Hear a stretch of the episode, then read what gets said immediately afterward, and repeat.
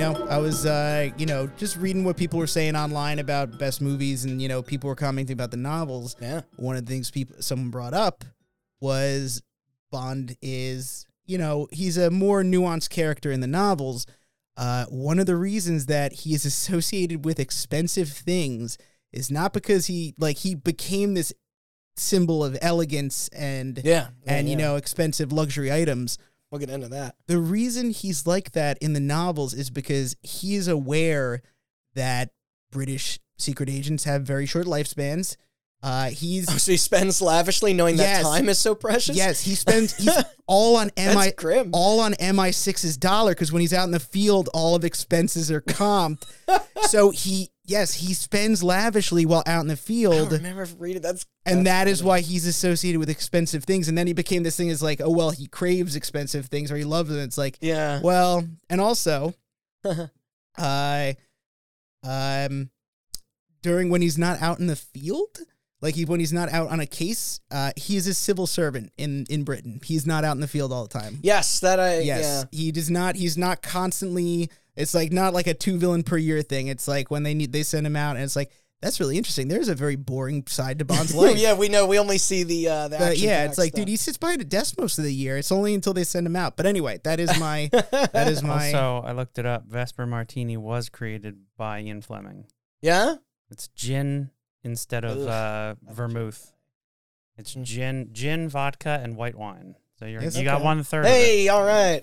Yes, thank and you. And his estate in Jamaica was named Goldeneye, which is yes, yes I did know which that is named well. after a type of bird because he was into ornithology, and he was. Right. I think I think he released some works on that. Yes, he did. Yep. Huh. And uh, the author of like his favorite ornithological work or whatever. We all have one of those. Of course, yeah. Of, I, I I can't even pick one right now. There's so many. Uh, mm-hmm. The name I don't remember the author's name, but uh, that they used the author's name as a as a code name in uh, uh Dino the Day. Yeah. Ugh. So he goes to Cuba, posing as an ornithologist there for wild birds, and he says his name is this famous guy's oh, name. Oh, gosh. I yeah, and I was like, that's a cool homage. Too bad that, that movie is. sucks. Yeah. yeah. Also, he does not fit that part. No. Pierce Brosnan no. as My a, favorite ornithological work is that movie Rio, the DreamWorks movie. I was going to say Rio, too. No, that sucked. So what is up, everybody? I am in a good mood today. Why is that, you ask? Well, that's because we're going to talk about one of my absolute favorite pieces of media ever. Something very near and dear to my heart. A little game that, by all accounts on paper, should have never succeeded the way it did. Uh, it was made by a small, inexperienced team. It was on a console not known whatsoever for the genre, and distributed by a company not known whatsoever for a project of this style. Uh, it also went through loads of changes in development. There were technical limitations, financial constraints. Oh, and uh, most of all, it was fucking based on a movie. A movie that, by this time this work of art was released, was already long outdated in the mind of theatergoers.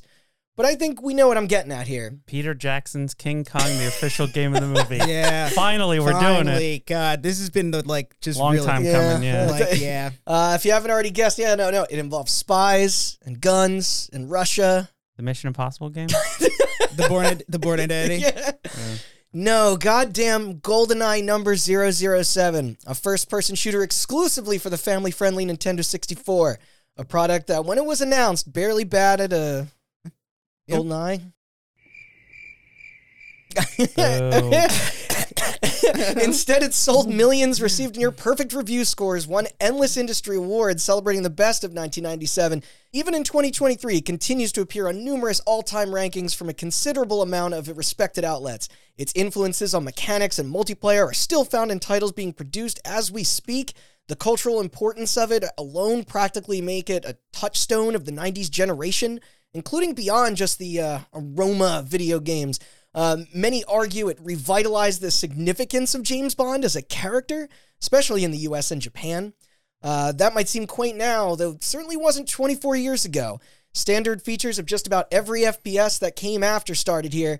Location uh, damage with um, motion capture animation, precision aiming, open objectives, responsive A I, silenced weapons and stealth, gadgets, customizable dual wielding, rifles that could fucking zoom, destructible environments, epic four-person simultaneous split screen. Even the option of using more than only one joystick to play it. The, the list goes on and on. Tons of kick-ass things we take for granted. I was going to crack a joke. Oh, well, it didn't invent dual analog, but depending upon how yeah, you look at it, did. It's like, eh, ish, yeah. Can you believe that tiny gray cartridge had sixteen by nine widescreen support on it? Like, what yeah, the fuck? That, that was bizarre. I forgot about rediscovering that option. The frame rate might have been inconsistent. The controller may have been lousy. But you know what? People didn't care. From basements to dorm rooms to offices, everyone was bitten by the bug. You didn't even have to like shooters, really. GoldenEye transcended that and was its its own unique beast, one whose story we are going to tell you fine folks about. And uh, don't worry if you found any of my gushing there annoying. I did choose to relegate it mostly to the intro. I uh, get the bulk of it before out, you know, before we begin. I mean, hey, I, I love this game. I ain't afraid to shout it. But uh, anyway, this is Hot Button. I'm your clob-spraying, remote-tossing, laser-watch-using host, Randall Beatrice, here with fellow sixty-four bit aficionados, double O Agent Austin Blakesley. I'm a Halo guy.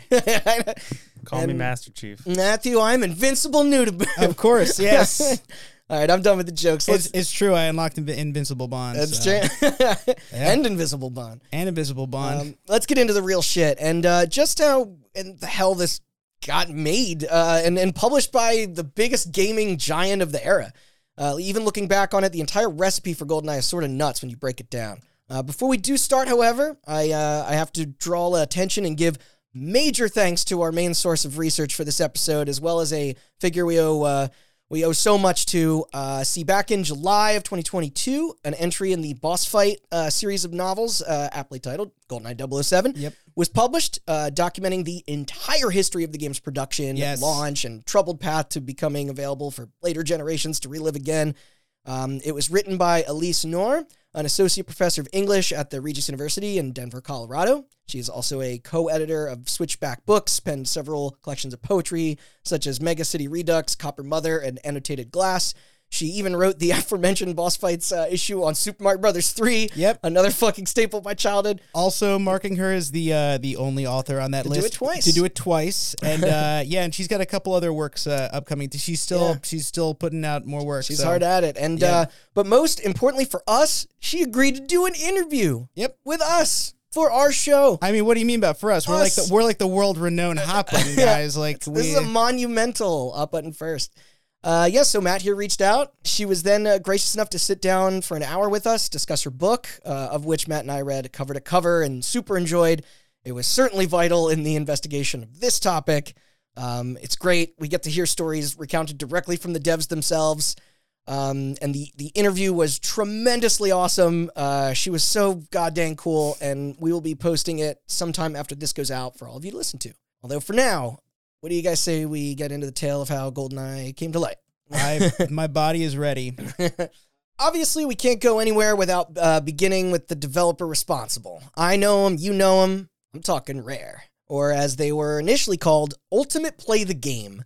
Yep. Um, they were founded by brothers Tim and Chris Stamper in their thirties. Uh, this back in nineteen eighty-two out of, bear with me for a sec, Ashby de la Zouch in Northwest Like...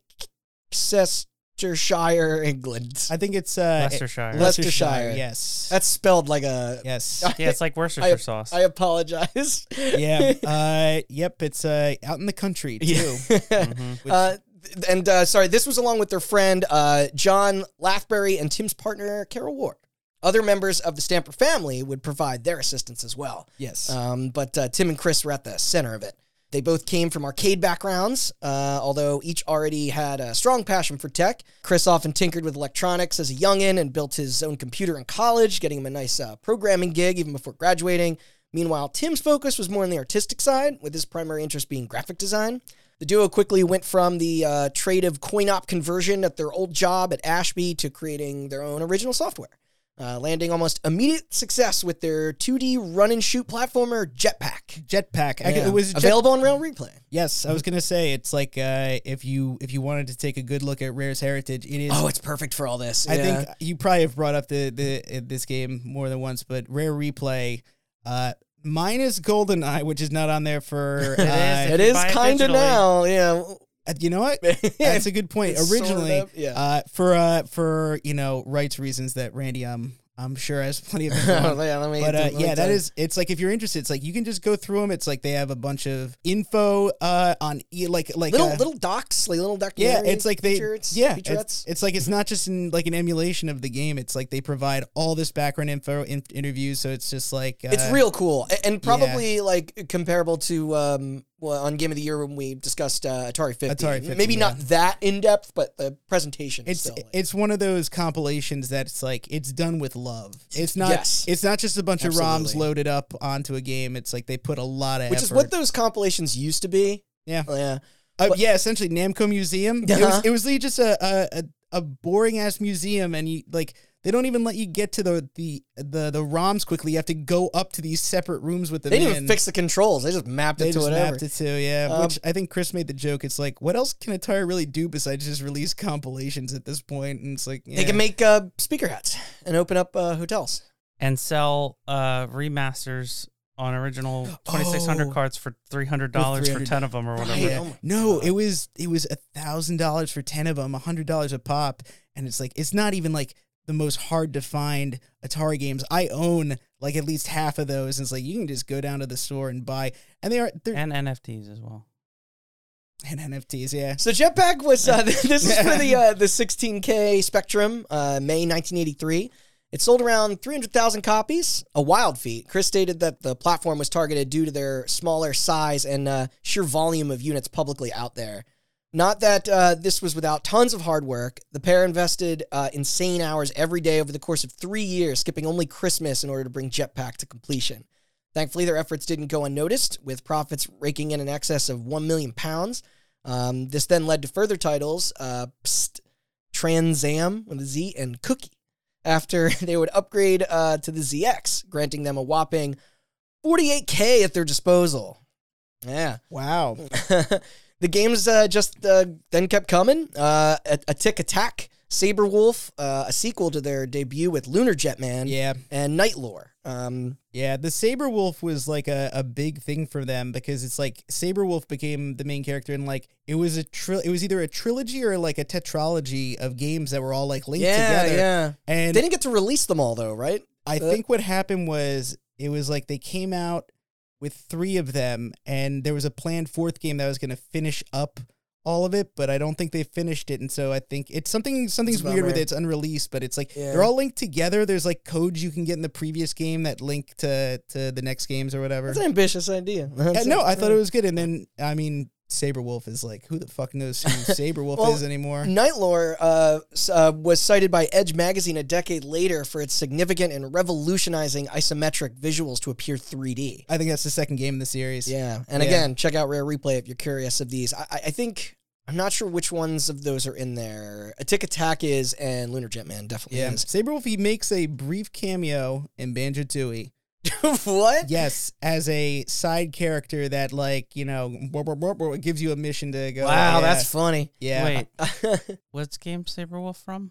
Uh, well, the Sa- game's called Saberwolf. Saberwolf and the Nightlore. Yeah, yeah. It's, it's a guy. He's in like he's in a like he, he's in a little explorer hat with like a. Uh, He looks oh, because like, yeah. there's a character in Killer Instinct called Saberwolf, and that's also that is, made by Rare. Shit. Yes, that yeah. is actually yeah, named I after that I, character. I, okay. I don't think I ever connected those dots. Yeah. Uh, so Ultimate uh, continued to bask in their glory right out the gate. Uh, they won the prestigious Golden uh, or Gold Joystick Award for Best Software House in nineteen eighty-three and nineteen eighty-four.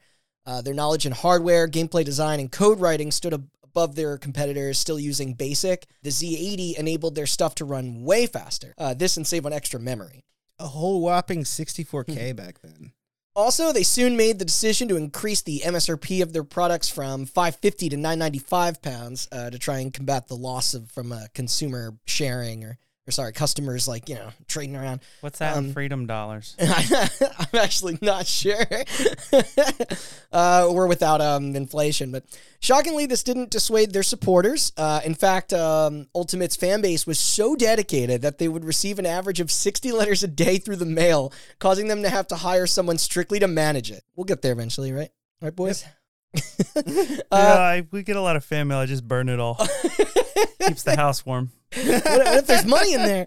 Um, so uh, going into eighty-five, rumors were circulating of a buyout by Ocean. Uh, however, These were thwarted once it was revealed that the Stampers had sold the company and their catalog to U S Gold, a nearby distributor in uh, Witten, Birmingham, uh, who stuck with the Ultimate uh, brand, like, and and then continued to release titles that didn't quite strike the same level of acclaim as to when it was under the previous regime. Their community was stunned by this. Like, how could they suddenly vanish with so much to offer?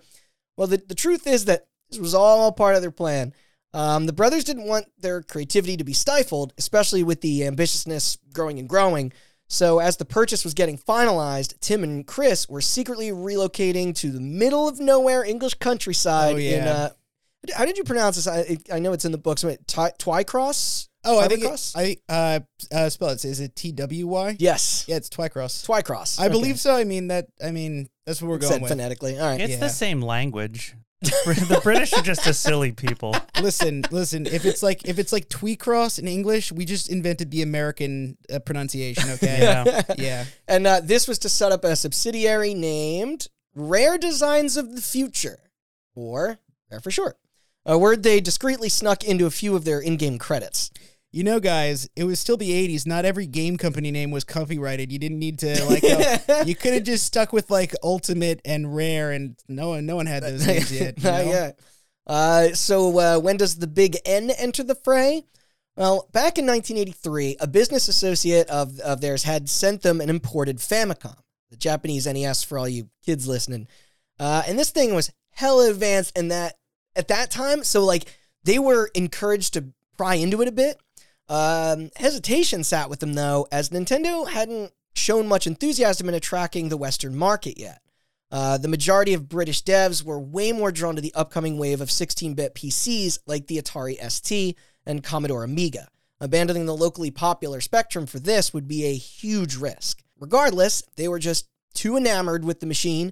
Um, problem was, the Mario guys would deny any request from them to study their code. This meant Chris had to spend eight months reverse engineering it himself.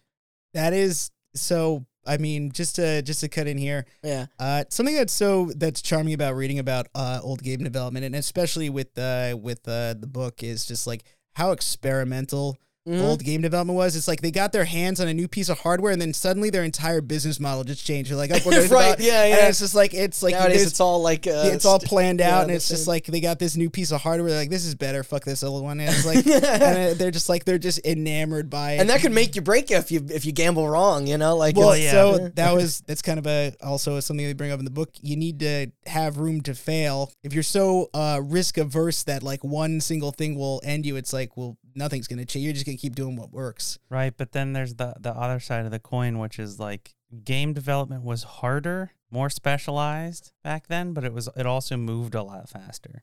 I mean, that's true. Budgets were low. You could make a game with one or two people, and you could experiment in a way that you can't now because you, yeah. you got to build a physics engine and then a lighting engine, and then you got to implement gameplay mechanics, and then you have to put in models and textures, and then you gotta get to that point, and you're like, actually, this combat's not that great. And they're like, we already spent one hundred million dollars, ship it. All right, figure out how to monetize yeah. it. I mean, put a battle pass in. Yeah. I mean, yeah, like two years can go by, and it's like the hardware doesn't change much from year to year now. I've been playing a lot of retro games, and I'm just like, this game was made in like ninety-one, and this game was made in like ninety-nine, and it's just like they're just completely yeah, all the different world, worlds. Even like a separation of like two years, it's just like, and this is back when software was hyper specialized for the hardware. That's oh like, yeah. yeah, oh yeah. Um, so that this is when the two of them were finally uh, able to secure a meeting with Nintendo of America president, or sorry, then Nintendo of America president uh, Minoru Arakawa. Uh, Rare became the very first company outside Japan to pitch them on projects and succeed. Arakawa was so impressed at what they had done on their demos, particularly the presentation for Slalom, a downhill skiing game, that they formally gave them the license and capital to collaborate with them as freelancers, the start of the beautiful relationship that would lead to GoldenEye ten years later. They now had the cash, a headquarters inside a Manor Village farmhouse, and a second office based in Miami, Florida. Uh, also, the revamped Nintendo Entertainment System was finding itself to shelves across the globe, taking the gaming scene into unprecedented heights, and they drove straight in with it. Staffing up, between eighty-six and nineteen ninety-one, Rare had produced sixty games for the N E S and Game Boy. They'd signed deals with Trade West, E A, Sega, previous hot-button subject Acclaim, uh, Mindscape, GameTech. The possibilities were endless. They also obtained rights to various I P for adaptations, including Spider-Man, Jeopardy, Sesame Street, the W W F, Double Dare, Beetlejuice, Wheel of Fortune, Nightmare on Elm Street, Hollywood Squares, Who Framed Roger Rabbit, the greatest noir film ever. Um, and the variety was evident here, too. There were platformers, racing games, sports games, fucking a tarot card reading simulator. Um, not only that, but their contributions to ports was a key priority as well. Titles once hosted exclusively on the P C or in arcades were now arriving to the NES's expanding library. Uh, Narc, Double Dragon, Sid Meier's Pirates, goddamn Marvel Madness. And none of this slowed their output on fresh ideas either. You had R C Pro-Am, Uh, Snake, Rattle, and Roll, uh, Cobra Triangle. Cobra Triangle. Sorry, Cobra Triangle, which yeah, rules. Which is a great game. Yeah. Uh, uh, did you mention Battletoads? Battletoads was enormous for them. Battletoads was great. And uh, and Cobra Triangle kind of started too. The, the, the Battletoads really took it to the where it, uh, they would mix different genres and yep. uh, lots of uh, technological achievements, such as like expanding of music tracks and parallax scrolling. Yep. Uh, a method taken from the Bro's examination of uh, Japanese uh, like uh, d- design also, discovery. Yeah, that's also another thing is how much they were able to look at what others were doing and like be like, let me and take that and, on it. and yeah. expand upon it. It was the same thing with uh, Mario sixty-four. It's like Banjo-Kazooie. Oh, yeah. They took a lot, and they took a lot of inspiration from Mario for GoldenEye two, and it's like, they, oh, we'll get there. Don't worry. Yeah, which is which is I think really creative. It's just like, hey, these guys did this. What can we do with it? It's something. If it's something you're gonna pull from, yeah, that should be it. Um, by the early nineties, Nintendo was just fucking dominating every region in terms of video games, and having Rare by their side was fundamental to this. The thirst for innovation kept driving them, although the NES's potential was hitting its limit. So with the generation coming to its inevitable sunset, the studio had more than established themselves as Nintendo's pride and joy, but they were ready for a bolder move. Talking another dimension. three D. K- kinda. Yeah, no, I mean, it, it, oh, kind of, what is the, what, what was their debut three D? So uh, they pulled together the money made throughout those years and purchased a handful of workstations from the largest bank of expensive Silicon Graphics in Britain. Uh, the same computers used to build the cutting-edge C G I in Jurassic Park and Terminator two. I worked, double I worked, whammy right there. I worked on S G I machines. Oh, yeah? Nice. And um, and Rare's version of these concepts was labeled Advanced Computer Modeling, T M T M. D M T. It incorporated performance suit capture, light sourcing, and the inclusion of photorealistic assets above anything the industry had witnessed before. Um, plus, you know what else was on the horizon that could take advantage of these breakthroughs? The Super Nintendo Entertainment System. One of uh, the top, top tier home gaming consoles to ever grace our living rooms. Oh, yeah, for sure. Yeah, or in my case, basement. Well, probably bedrooms for... That's it. Yeah, no. You, you know, you were a basement kid too, like me. Right? Yeah, yeah, I know. I mean, we we spent a lot of time in both of our basements. I know. we we have uh, we we still use that so much that it's like when our first one, when the power supply broke, we went out and bought another one. And I have this. this I just. I have. The, do you have the one oh one? Like I do. And on top of that, uh, I just spent a lot of time with the uh, S N E S Mini, S N E S Classic. Yeah. Beating Final Fantasy uh, six slash three in North America. When I finally, uh, when my original uh, S N E S finally called it quits, I, yeah. I got the one oh one, which is a neat little device, but it, I hate the fact that the power there's no power light. You can't tell when oh, it's on. Oh yeah, no. I mean, it drives I, me bonkers. I'm just happy about the fact that it's just like that was a top loading system. That uh, yeah, cause, yeah, because that the N E S the front loading was just like not doing anybody favors. So look cool though. Yeah, it looked... and it was easier to put horizontally on a shelf. Yeah, but it caused a lot of problems because the, yeah. without gravity, the cartridges would slide out, which is why the system didn't always start up properly. You're not wrong. Yeah, they even tried doing it with like the like the push down thing to make sure that the, the wedge the pins against each other, and it's like that still so, right because the Famicom was top loading. It was. Yeah. yeah, actually, you know what? I never thought about that, but you're right. One of the things, one of the things annoying about the uh, the S N E S and the Nintendo sixty-four was that. Couldn't put anything on top of it, but the N E S, you're right. It's like you can stack. Nowadays, you can just. Nowadays, you can just. And the GameCube, the GameCube's top loading too. So all of my Nintendo consoles nice. were sitting on top of the other ones, like the play, like the GameCube sat on top of the PlayStation two. Well, don't worry. Now the Switch needs like fucking three feet of clearance to put anywhere. Yeah, of course. You can technically balance a Xbox Series X on top of a PlayStation five, and then put a Switch on top of that. If you, want to, if you want to block all of the airflow from the two ones that need it. So upon showing a second demonstration to Nintendo execs, uh, this for a boxing minigame, one that would utilize their updated C G I, S G I tech. Uh, sorry. Um, they were indeed impressed, uh, considering developer kits couldn't render powerful effects like those until this process was programmed. In Tune, the gaming megacorp hastily acquired a twenty-five percent stake in the company for uh, thirty-nine point five mil. Uh, okay, well, that's it. That's, yeah, that's... Uh, yeah, well... thirty-nine point five million what? Pounds? Dollars? Yen? Uh, this, is, this is dollars. Okay. Yeah, yeah. Uh, well, so gra- uh, a Japanese company purchased a twenty-five percent stake in a British company with, for, American-, with American dollars. I love the economy. Uh, while gradually increasing the number to forty-nine percent, thus making them a full-blown second party for them. Rare could maintain autonomous operation, greenlighting and designing software, while Nintendo would stay hands-off of the creative aspects. The Stampers' fifty-one percent allowed them to ground themselves as independent. Wow. One of the things, one of the themes that, that we, you know, constantly return to on this show is just like, in any case where it's like a team has more autonomy and creative freedom, miracles happen. It's yeah. like in almost every case of like a like a brand like losing popularity or diminishing, like you can literally just dig through it and just spot the case of greed.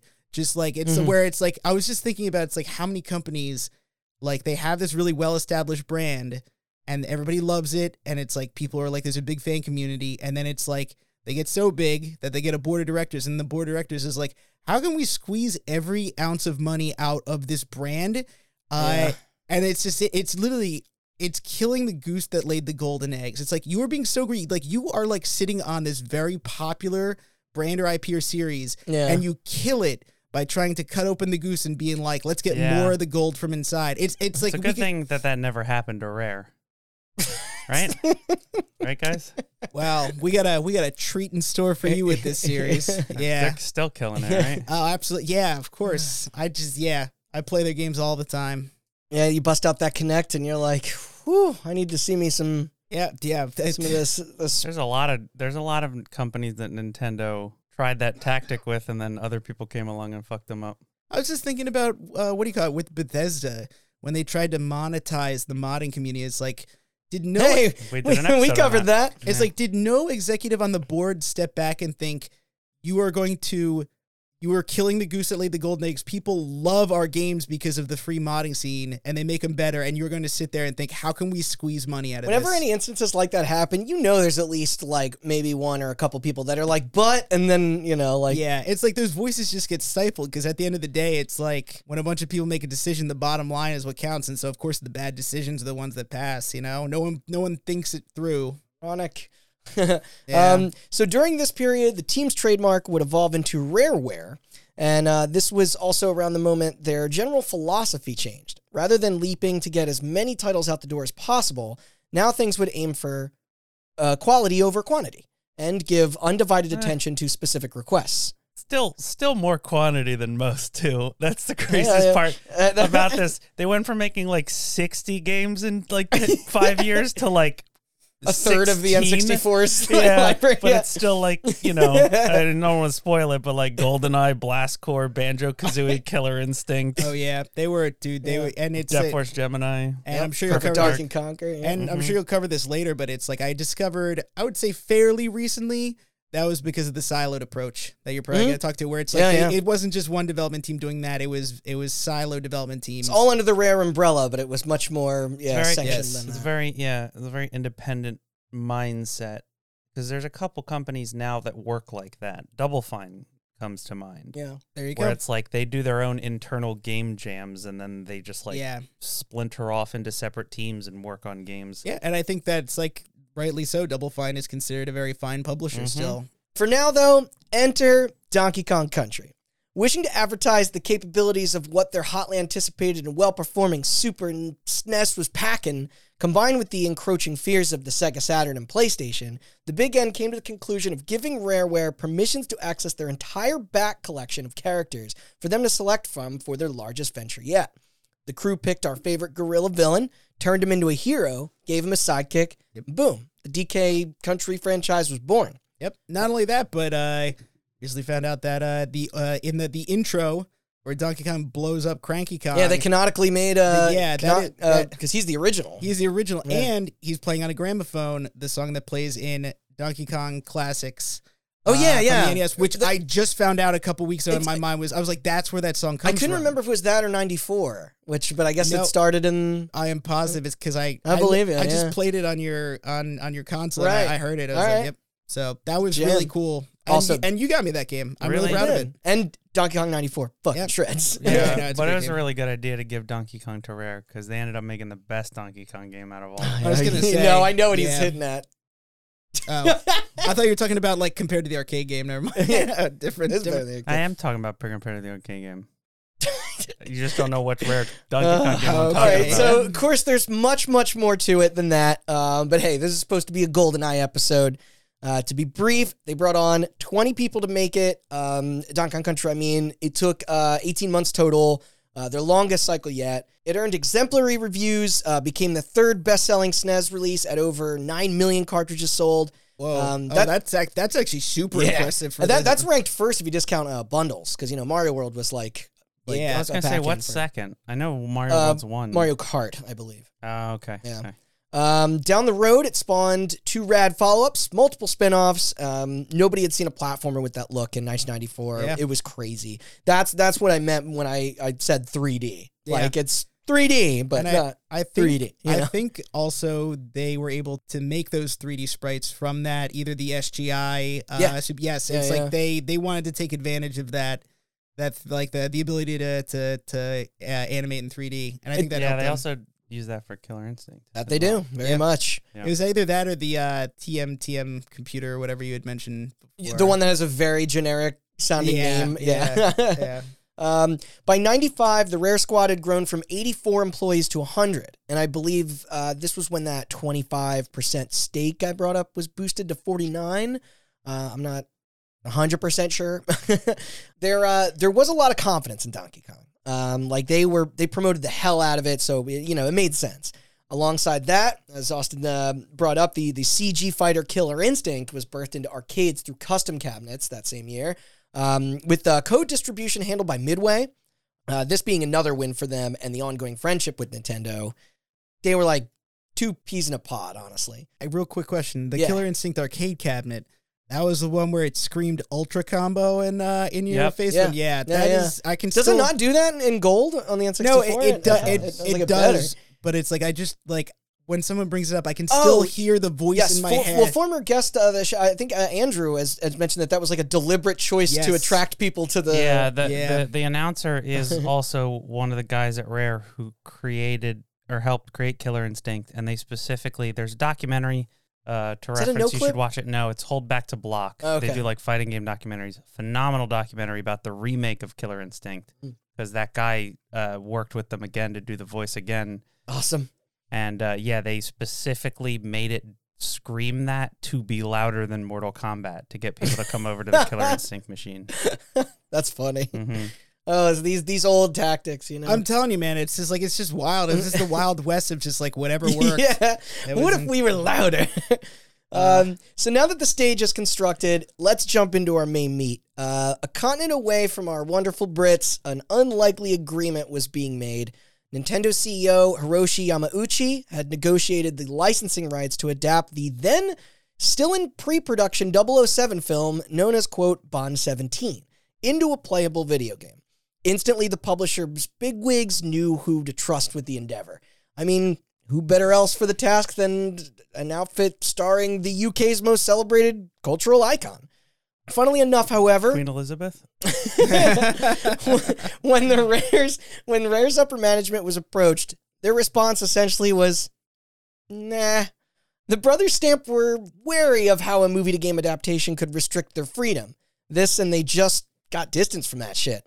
Um, it was time for more original properties to get their chance. Didn't they also do the Who Framed Roger Rabbit game? This was, yeah, that this was, you know, beyond that. That's what I was going to say. They were like, they did it in the past, right. and now they're like, exactly. Nah. They're like, you yeah. want to go back? Yeah. Yeah. yeah okay. Bear in mind, I'm fairly sure it's like, there were James Bond games before this. Yeah, but I got fa- you one. Yeah, you did. It's like, I'm fairly sure the uh, the most popular one that came out before GoldenEye uh, remained James Pond Junior Uh, uh, yeah, Fish oh, Out boy. of Water or whatever. No, it's like... They no, were... it's, I think it's got a punnier name than that.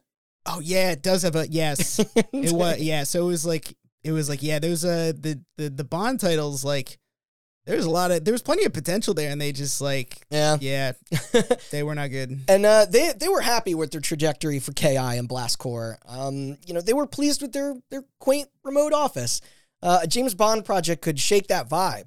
GoldenEye's composer Grant Kirkhope later remarked that despite the studio reaching the status of an internal powerhouse, it also was at its heart a family, a family living in an isolated town removed from the hustle and bustle of major cities or tech hubs. Yeah. The Stamper's mom cooked in the company kitchen. Uh-huh. Their dad drove employees to and from the airport. Yeah. Their sister balanced the wages. Even their older brother served as a groundskeeper. That's actually what so adorable. Yeah, that last job is a lot more involved than just baking and driving. It's like she just is like, hey, yeah. what's, which straw did she draw? Yeah, really. Mom, you cook. Dad, you drive. Wow. Sis, our finances are a wreck. Just slaps down a bunch of folders. Get cracking. Depends how many people you're cooking for and how big the grounds are. Yeah, you know, I suppose that's true enough. Yeah. Uh, Tim and Chris wanted to remain actual developers on the games too, in addition to keeping the lights on. Um, post a bit of persuasion... Put a pin in that, the pair would change their minds. After all, they had the creative control, they had the finances, they had the staff. They're going to give it what they got. But um, before we get into the individuals who came aboard the ship, let's first dissect the I P as a whole. It's important to gauge uh. just where society was, was at with our suave martini-drinking secret agent in the mid-nineties. James Bond, the fictional character, um, was brought to existence by British journalist, novelist, World War Two veteran Ian Fleming in nineteen fifty-three, um, who we, you know, we mentioned in the intro.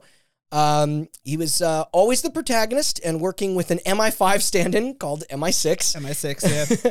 uh, his exploits were featured in a, a dozen loosely con- connected books and two short story compilations published into the sixties. This starting with Casino Royale. Casino Royale. File that, by the way, under things that I learned way too late in life, that M I six wasn't real. It is like it's cl- it's like way too close. Because you, you, you cause also like, the F B I and the K G B exist in yeah, yeah in, I was the, in, gonna in, say, like, in the Bond lore. The so. F B I, like yeah, that like when like the Bourne stuff or whatever. Yeah, yeah. I mean, I guess Mission Impossible is kind of like a Bond thing, and that's fake, mm-hmm. right? Yeah, yeah. I forget what their uh, yeah. I M F. I M F. Okay. Yeah, yeah. yeah. Uh, and I, I mean.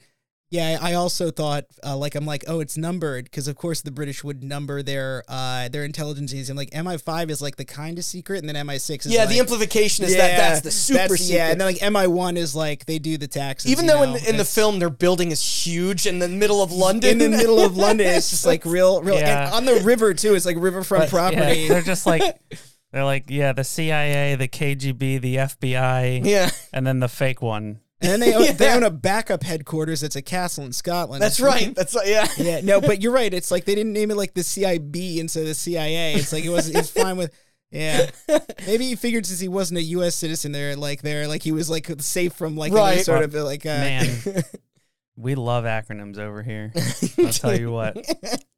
F D A. Yeah. Yeah. The uh, uh, A T F. the A T F. The A T F's come up that many times in this podcast? They've come Every up before. Ep- yeah, I think so. No, they definitely came up. Did Waco was like that get discussed? I, I know a, a, a, the A T F specifically, I believe, came up in the C S G O episode, maybe, ah, and okay. also uh, for sure the Columbine episode. Yes. Okay. Yeah. No, you're right.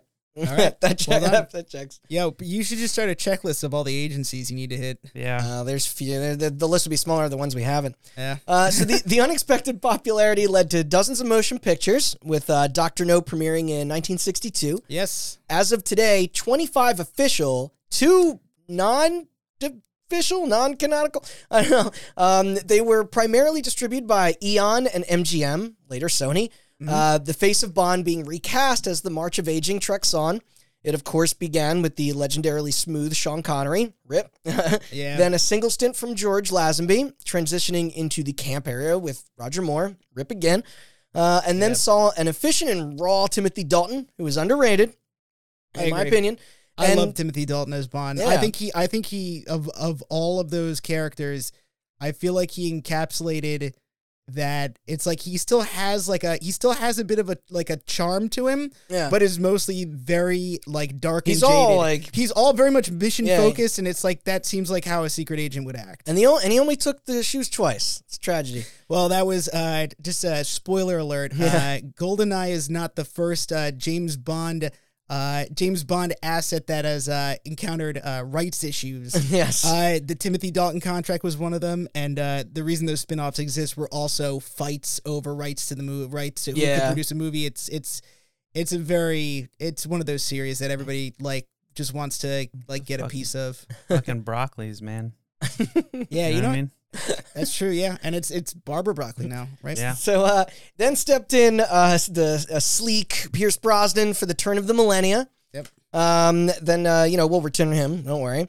Uh. Well, finally, then going complete reinvention with the gritty modern reboot championed by one only Daniel Craig. Um. No news yet on who's next, um, but it's incredibly fascinating. As as somebody, uh, me and you, Matt, who have been revisiting uh, yep. them, that it's like to really see the numerous ways these um, productions and, and like and stories have, have truly reflected their times, like yeah. both geopolitically and socially, and like, socially, and it. And yes. We could we could speak on, on yeah. just that alone. And, for I mean, hours. I I just started. I uh, I was actually reading Casino Royale, but then you gave me. Uh, Lisa's book, but I, I took a crack at it. Uh, actually, a very, very quick read in my opinion. I'm like, you yeah. get through it, and it's free online. Uh, and I thought it was fascinating because it's like it was uh, like you you get to see this character fleshed out in the novels, and he's distinct enough that it's like it's he's a very I think he's a like a smart, interesting smart change though to in the for the movie to, to switch it from uh, Bacharach to Texas Hold'em. Yeah, I, I still me, don't know how to play it. No one knows how to. And they and they played in the GoldenEye. Uh, I learned. Well. I learned it.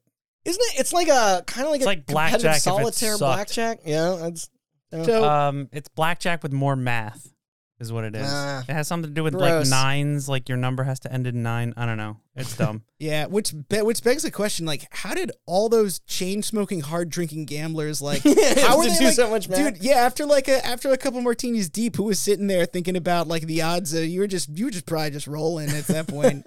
um, I have a question. Yeah. You said there are twenty-five movies? Uh, yes. How many books are there? Have they done all the books? They have done all the they books. They have done all the books. And in fact, Randy will probably probably talk about this, but GoldenEye yeah. was the first one that was actually not, uh, well, first of all, it was not named after a novel, and I think, yeah. was it the first one also not based on a novel? Mm-hmm. Yeah, Correct. no, no. Oh, okay. Those two, yeah. it's like, they got Although a, they went back, though, because, like, Quantum of Solace and Spectre were. Novels, yeah, but like they would a lot of times for the, the, the movies though they would pull elements from some yeah. a, after they told all those stories and would kind of like yeah you so know because they would have to modernize and update them. I've too, seen but. five James Bond mo- nope six James Bond. We movies. Need to amend this. That's the one that you we watched with all three of us. Uh, was it Live was, and Let that Die? That was the Blaxploitation. Black right? yeah. Live and Let Die. That was uh, Live and Let Die, and yeah. then I saw GoldenEye, and then I saw awesome. uh, the Ice Hotel one. That's Die Another Day. Die Another Day, oh, and man, then I saw is... Casino Royale and Quantum Solace, and then uh, the one after Quantum Solace. That that was uh, uh, Spectre. That was Spectre. Yeah. yeah, yeah, the one with the Komodo dragons that were they didn't do. Or no, that was Skyfall. Oh yeah, Skyfall. Right. Yeah, I yeah. saw Skyfall with the Komodo dragons that were really poorly C G I'd, and then I stopped there. You missed yeah. a lot from the old, uh, yeah, like it's uh, it's it's. Who was in Live and Let Die? Is that? That that, that was uh, that's Roger, Roger Moore. Roger Moore. That's Roger Moore. Okay. So you haven't seen like Goldfinger, any of the the Connery. I haven't seen ones? any of the Connery ones. Yeah, I think no. you would enjoy the Dalton ones. I, I think too. you would enjoy yeah. the Dalton ones, and uh, I honestly my favorites have been um, some of the, the later Roger Moore ones have also been really. I mean, Roger Moore was definitely aging, but uh, he was the like it's a shame because A View to a Kill is a, is a pretty slick movie, but yes. it's just oh. not like. I also saw Half of the World Is Not Enough on cable. That is a yo. Right. That is actually yeah. I think I like World Is Not Enough. Yeah, World Not Enough I think you, is really good. You would probably find uh, uh, aspects of Die Another Day or no, not Die Another Day. Uh, Tomorrow Never Dies hilarious because the villains are just. Yeah. Fucking Steve yeah. Jobs and Steve yeah. Wozniak. The, the villain, the villain, the villain is really just Steve Jobs, a stand-in for Steve Jobs yeah. and Steve Wozniak. And uh, the primary goal is they want to create wars and then print by the controlling headline. The newspapers. But yeah, they want to create wars so that they know the headlines ahead of time, and that's how they're going to control the world. It's a very, it was making a statement about the power of the media at the time, but it was just like, that it was, became very dated in a way that GoldenEye still like, like, like, yeah, like isn't like it. It, Michelle Yeoh though, hey. Yeah, no, I thought it, it was it was a fun movie. I think it's just like uh like it's a weird one. To... It's it's a weird set of stakes, you know, where it's just like it's like what is it like? What's the what's his evil plan to control the world? The newspapers. It's like it feels a little bit. Off. It feels a little bit. Uh, I don't know. Uh, GoldenEye is the best one that I've seen. It's GoldenEye's dope. GoldenEye is, is it's so th- good. It's Casino and GoldenEye. Yeah, I think it's it's very closely tied between Casino and GoldenEye. I do like the scene, the torture scene in Casino Royale. Isn't that the one where he gets Matt, tortured? Matt said that's right out of the yep, book. Yeah, right from the like, book. Quote, yeah, where yeah, they're like so shocking his nuts. Uh, yeah. They're hitting him with a well, with a carpet beater. Yeah. yeah, it's a carpet beater, and uh, yep, and that's that's. Ooh. I was like stunned. Uh, that is what I will say is uh, when going through these novels and checking them against the movies.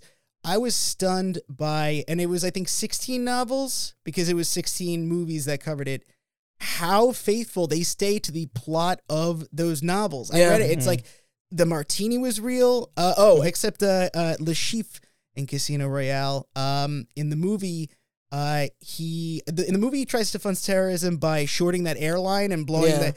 In, uh, in the novel, uh, he invested in his money in a bunch of brothels in France, and that year prostitution became illegal in France, and that's how he lost his investment. And that is why that's like the one wow. change is that he invested in brothels instead of an airline company. And I was like, that's, I mean, hey, eh, you know. Can we res- uh, go back to um, hmm. You Only Live Twice yet? Thunderball, though. Thunder- Thunderball was very, I thought it, it was awesome. Very cinematic. The, yeah. the the original Sean Connery movies are, I think, like you said, they're cinematic. Well, there, like, there's a there's kind of an elegance and, and sort of prestige an, to yes, them, and, and then it, you know, and then like one the rise of the of the big blockbuster is how you got stuff like you know Moonraker and and um, but it's like that was also they all they're all they're all there's still value in all of them somewhere. Yeah, except oh, for Die Another Day. The one the one thing too is that uh, it's funny because like those are like the the Suave era is very much um like cinematic and and you know serious stakes. But that is the era of, uh, what is it, Smersh or Spectre and Blofeld, mm-hmm. yeah. who yeah. was invented for the movies because in the novels, all these villains that he fights, they're just kind of branches of the N K V D, uh, yeah. the, the Soviet, you know, or the, you know, the K G B or whatever. And then I think in the movies, they were like, well, we kind of want to give him a face, like a face to this evil. Because if he's just fighting the Soviet Union... A face Union, with this big scar in it. Yeah, it's like, well, if he's, if he's just fighting against the Soviet Union, it's like Bond can't win unless the Soviet Union goes down, which means, you know, it's like he, they wanted to personalize this. It's like they're, instead of being captains of, you know, Soviet intelligence, they're all yeah. captains to Blofeld. uh, but anyway, that was that it, was my nerd It rant. Goes without saying that just how massive this series was and is. Um, with the, the, the movies grossing seven billion dollars globally. Like just the Harry Potter of the sixties, man. Yeah. You know what I mean? And uh, the, the reception can vary, though its high points have managed to live in the zeitgeist far beyond Fleming's death and are often referenced in many of the industry's rankings of the most beloved, celebrated, like, you know, cinema. Only the future will tell if Bond ever gets surpassed by, you know, Star Wars or Marvel or whatever in terms of longevity, but... um I think, I mean, I think in terms Ship of... Ship ain't slowing down. To to put a final to put a final note on the, the legacy of the movies and the novels, it's just like, I really do feel like it's like, it's it's still popular, and also it's like, it is definitely one of those characters that is like, it has entered the cultural zeitgeist for sure. It's like, it's like Sherlock Holmes or like yeah. any, anything that's been around for long enough, it just enters the, you know, the cultural subconscious. Uh, and so it's like, I think it's like, as long as there's people to produce the movies, I think, you know, they, you oh, know, they ain't the, going it's anywhere. Also, it's also set up perfectly because like Marvel and all those, uh, they have like, in order to continue them, like I was reading an article, this is a tangent a little bit, but I was reading an article that uh, Warner Brothers is trying to get Peter Jackson back to do more Lord of the Rings stuff. But like Lord of the Rings was three books, four books. That they stretched into six movies, and then he wrote the Silmarillion, and yes. now they're trying to like yeah, milk, yeah. And I milk think, that for as much as it's worth. I, I'm telling you, man, dude, just look for the greed. Like, who's trying to squeeze but money like, out of it? Yeah, but it's like the, the lead actor can die, and they can continue because they've done it before, and They, yeah. they could just remake the books. Of course. Yeah, they yeah. could just keep going forever and ever. And but it, he's, yeah, he's such a cultural touchstone. Yeah. The only that, problem they're going to have is eventually Ian Fleming's works are going to have to go into the public domain. So that's going to be an issue. But, so, oh, wow. so actually, that is actually a, a brilliant point. Uh, they are they are doing a republication of his entire set of novels for the seventieth anniversary or something of his first thing. So there's... How many years is the... God, I mean, it, if he started writing them right after World War Two, it would be... It would, just, well, it was fifty-three, just, but I didn't know, like, how long... So it would be... What is, I looked this up recently, and I believe Disney changed They it. did. Yeah, we, we were discussing this in Discord. Because it was supposed to be... Going to re-up the... It used to be, like, seventy...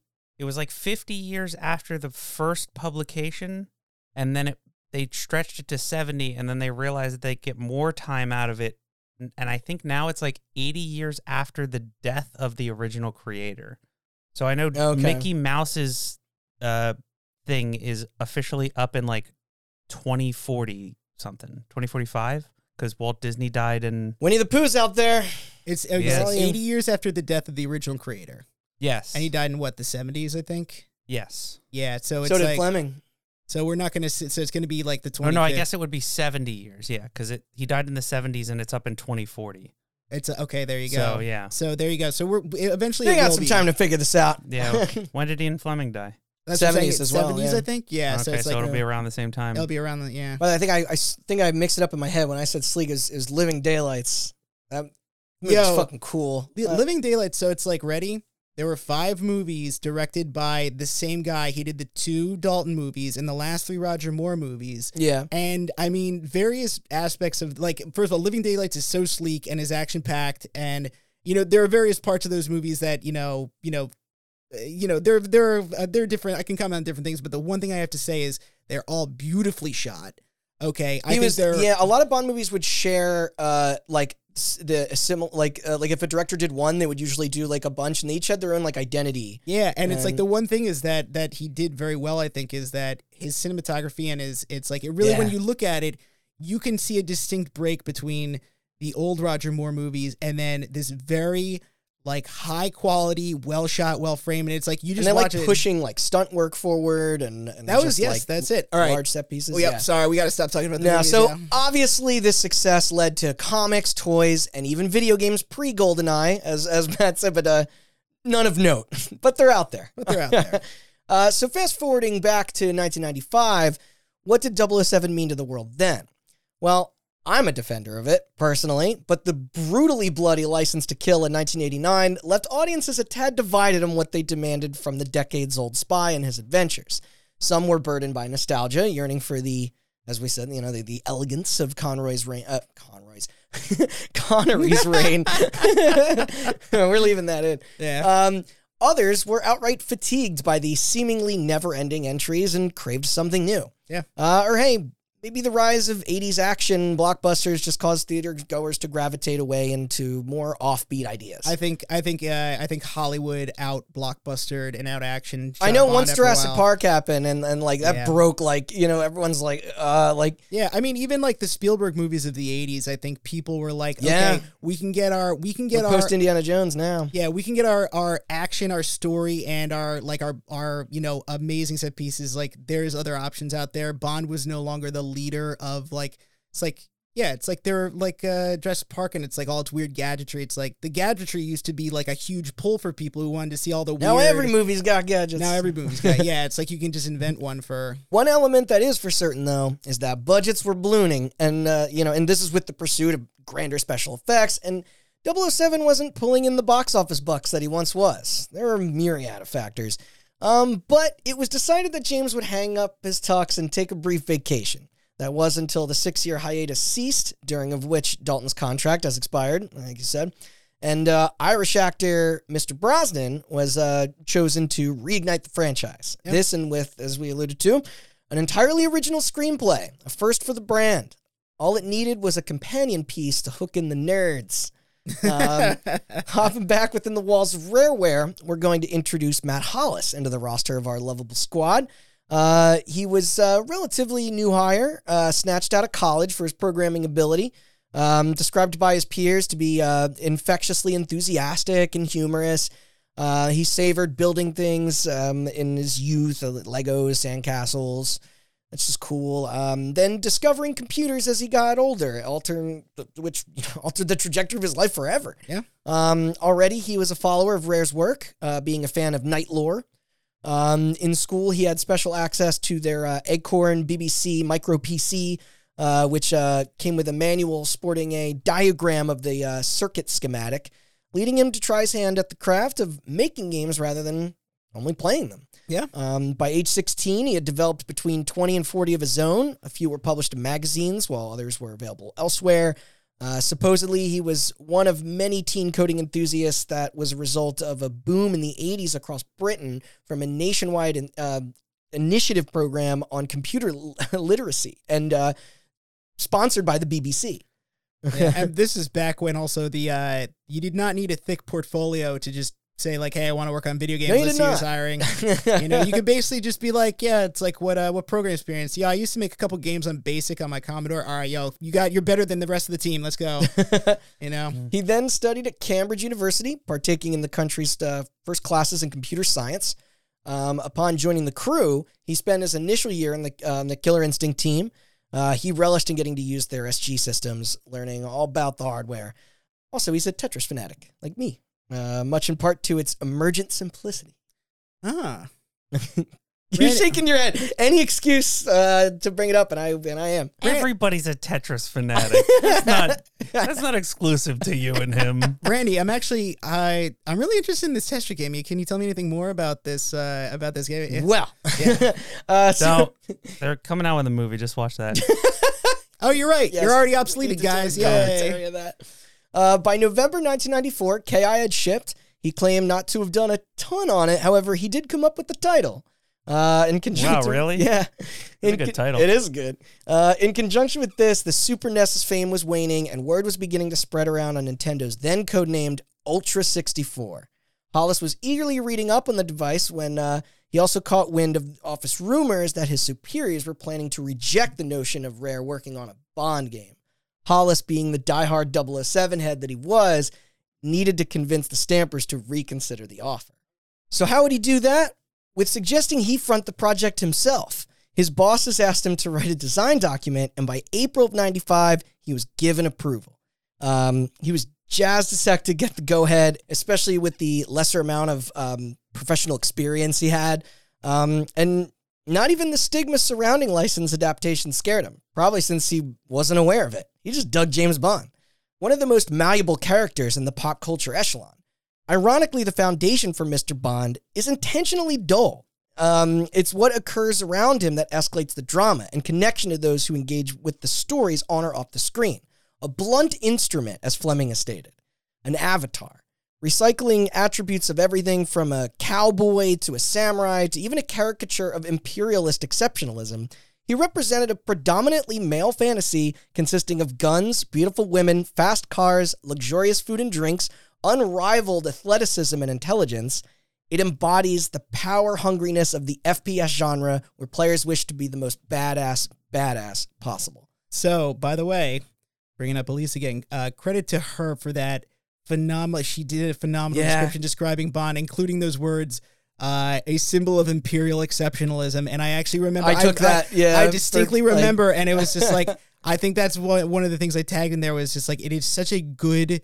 Like it was just like it was it was so well spoken for like yeah what he represented going into the nineties. yeah, yeah no that was uh yeah and it's funny I, I, like I mentioned you know like this this weird sort of like uh, like you know moment that Bond was stuck in this uncertainty, and it's it's like when we watched License to Kill, that's a fucking like that's a revenge flick, and it it's is, it's yeah. at that point it was like so out of character. People weren't really like ready to like yeah. Like it, it suddenly no longer felt like you wanted to be him anymore. Like yeah, it was fun. It was it was very gritty, and coming from the Living Daylights, which was a uh, like very, very... It you went a, from like the most Bond movie to the least Bond movie, yes. and they were only years apart with the same director and actor. It's, you know, that was it. And it was like, The Living Daylights is like very... It is a literal spy story. Yeah. That is a story involved uh, with smuggling people back and forth across the, the Berlin and a Wall. A lot of surveillance. A lot of surveillance. Entailing people, uh, yeah. He is, he's... he's uh, one of his assignments early on is to assassinate someone, which is, you know... It's yeah. Like, oh, yeah, that's right. Spies are... It's classic. You know,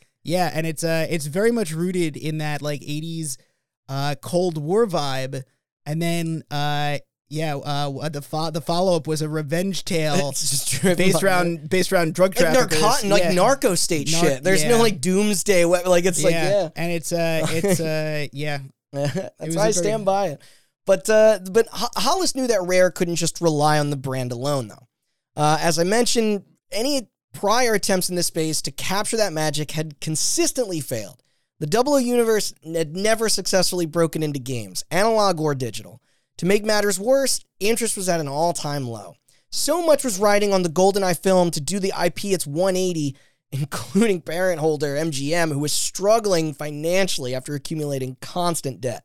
To avoid bankruptcy, the movie studio was desperate for a hit. In a similar fashion as the Stampers, Martin Campbell, the director of GoldenEye, was hesitant to get involved with the property as well. Casual sexism wasn't hip anymore. The Cold War was over, and um, bolder flicks like Die Hard and Lethal Weapon were taking its place. This feeling caused employees throughout Rare to not really give a shit about the project.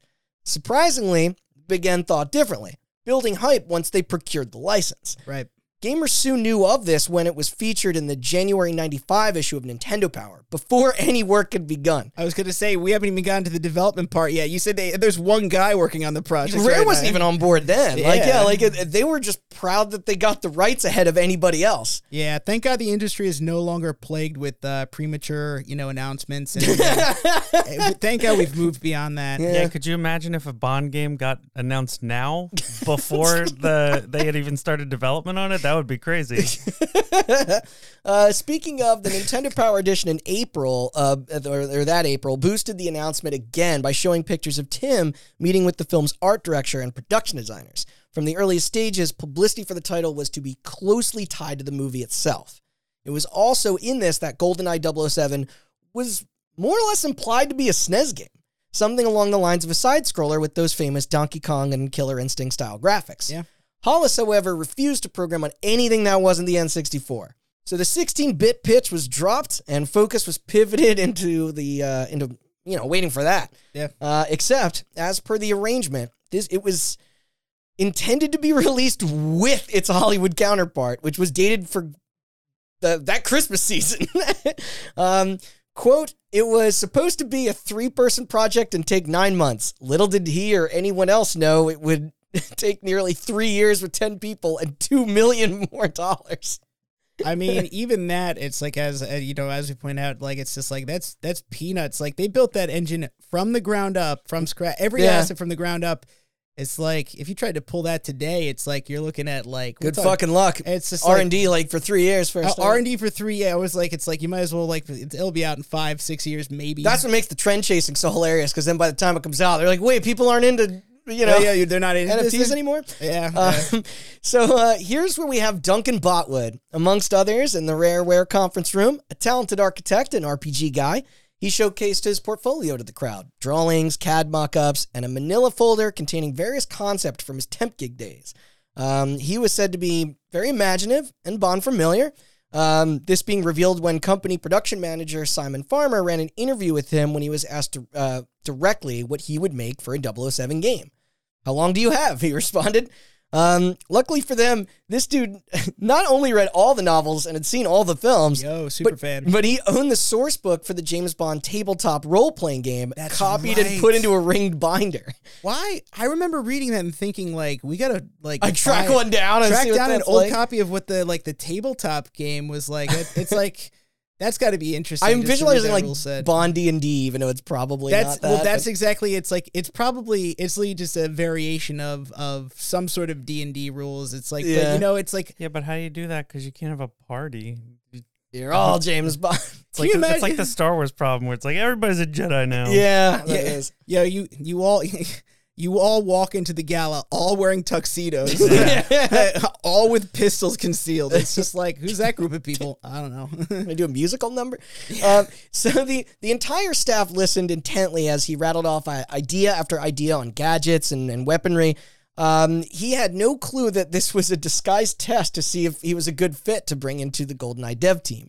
Uh, obviously, he nailed the position, even getting a higher salary than his friends who graduated from their architecture schools and got their degrees after he dropped out. Yeah, this is this is another common thing with people who just, like, go after whatever. It's just like, yeah, I turned out to be more successful than the people yeah, who are like, yeah. Suck it. Yeah, it's it's such a it's such a cliche. So that's two peeps out of ten, Matt and Duncan. Uh, we'll continue Martin, our... Martin, Martin and Duncan. Martin and Duncan, I'm Thank sorry. You. I appreciate uh, that you're thinking about I me. Guess, but, yeah. Say, yeah. yeah. I think you called him Matt Hollis earlier. Yes. Martin Hollis. Martin Hollis. Martin Hollis. Yes. Martin and Duncan. There's also a Mark, and that's what we're going to get into in yeah, a second, so good. There's a lot of M's. No, it's so good. I do think uh, Duncan Botwood has such a, like, Dickensian ring to it. It like he sounds like a that's memorable. Yeah. He sounds like a Vic, like a Victorian Jimmy Sweep. Kirkhope. yeah, Kirkhope. Yeah. All right, well, yeah, I I apologize for the extra mats. Um, yep. But we're going to continue oh. our, our rundown of those uh, those left that Hollis grabbed for his band of modest misfits as we progress. Um, they were and still are a grateful bunch, which is awesome. Yep. And uh, don't fret, we're going to speed things up. If you're looking to get deep into the weeds, that's what Elise's book is for. Yeah, of course. We just want to cover the highlights. Hold on. It's called James Bond double oh seven Role-Playing in Her Majesty's Secret Service. That's a bit of a mouthful, but yeah, I like... published in nineteen eighty-three until um, nineteen eighty-seven when the license lapsed. How much is a... Uh, how much a, now? Copy going for? Well, they have different books for the different... Ah, we can uh, find them online, right? Can, yeah, I'm sure. Yeah, we can there's buy. a Goldfinger, View to a Kill, Doctor No. Oh, whoa! There's like Live and uh, Let Die. You oh, only live cool. twice. Oh, wait a second. Are those like campaign books or like scenario books? Yeah, probably. Yeah. Mm-hmm. Yeah. I wonder. Is there like a is there like a core rule book you have to get? Yeah, that's the one I just said. The role playing in emergency secret service. Also, apparently, I know we're, it's going to be a wild Saint Patrick's Day in this yeah, house. It's to what to reference to what I said earlier. It says, in keeping with the setting, the game focuses on few leading roles, and is meant to be played exactly. with one game master and one player. Oh, that wow. Is, okay. okay. Really? I yeah. actually, I always thought, I always thought that if you can pull off like a one-on-one type D M of games and play, tough. No, but it's really cool because it gives one person, if they're really into it, like like time to shine. If like they're really into yeah. like that performance aspect. But there's very few people that to, that can enjoy it. Like if you know, yo, how many how many. British nerds, you think, bought that book and made their like wife like D M, just like it, just be like, come on, come on, can you? It won, it won awards, I think. So, really? Yeah. No, I, I didn't think it re- you know reviewed that great, but all right. Uh, so all right, the, the highlights. Um, for instance, Mark Edwards was the first actual programmer brought in. Uh, a technically savvy fan of sci-fi, he also grew up around computers thanks to his I B M employed father. Uh, he always dreamt of creating video games, but his school didn't offer any such class on the matter, so he self-educated, combing book after book of mathematics and the like. Uh, not being able to obtain a career in the industry, he pursued the medical field for a while to accumulate experience. He then applied for Rare when coming across a page in Edge, uh, advertising the upcoming Ultra sixty-four collab and hoping to be a participant in that recent Nintendo partnerhood. Tossed his hat into the ring and voila, uh, by January nineteen ninety-five, he was in. Uh, they tasked him with playing Ridge Racer on the then recently released PlayStation one uh, before starting training on a uh, strange project, asking him to learn more about how to animate joints on a three D character, something we'd see in practice in uh, GoldenEye years yeah. later. Yeah. He also had zero clue the assignment was attached to James Bond. Joints? Uh, he was just thrilled yeah. to finally be working on games. I love weed.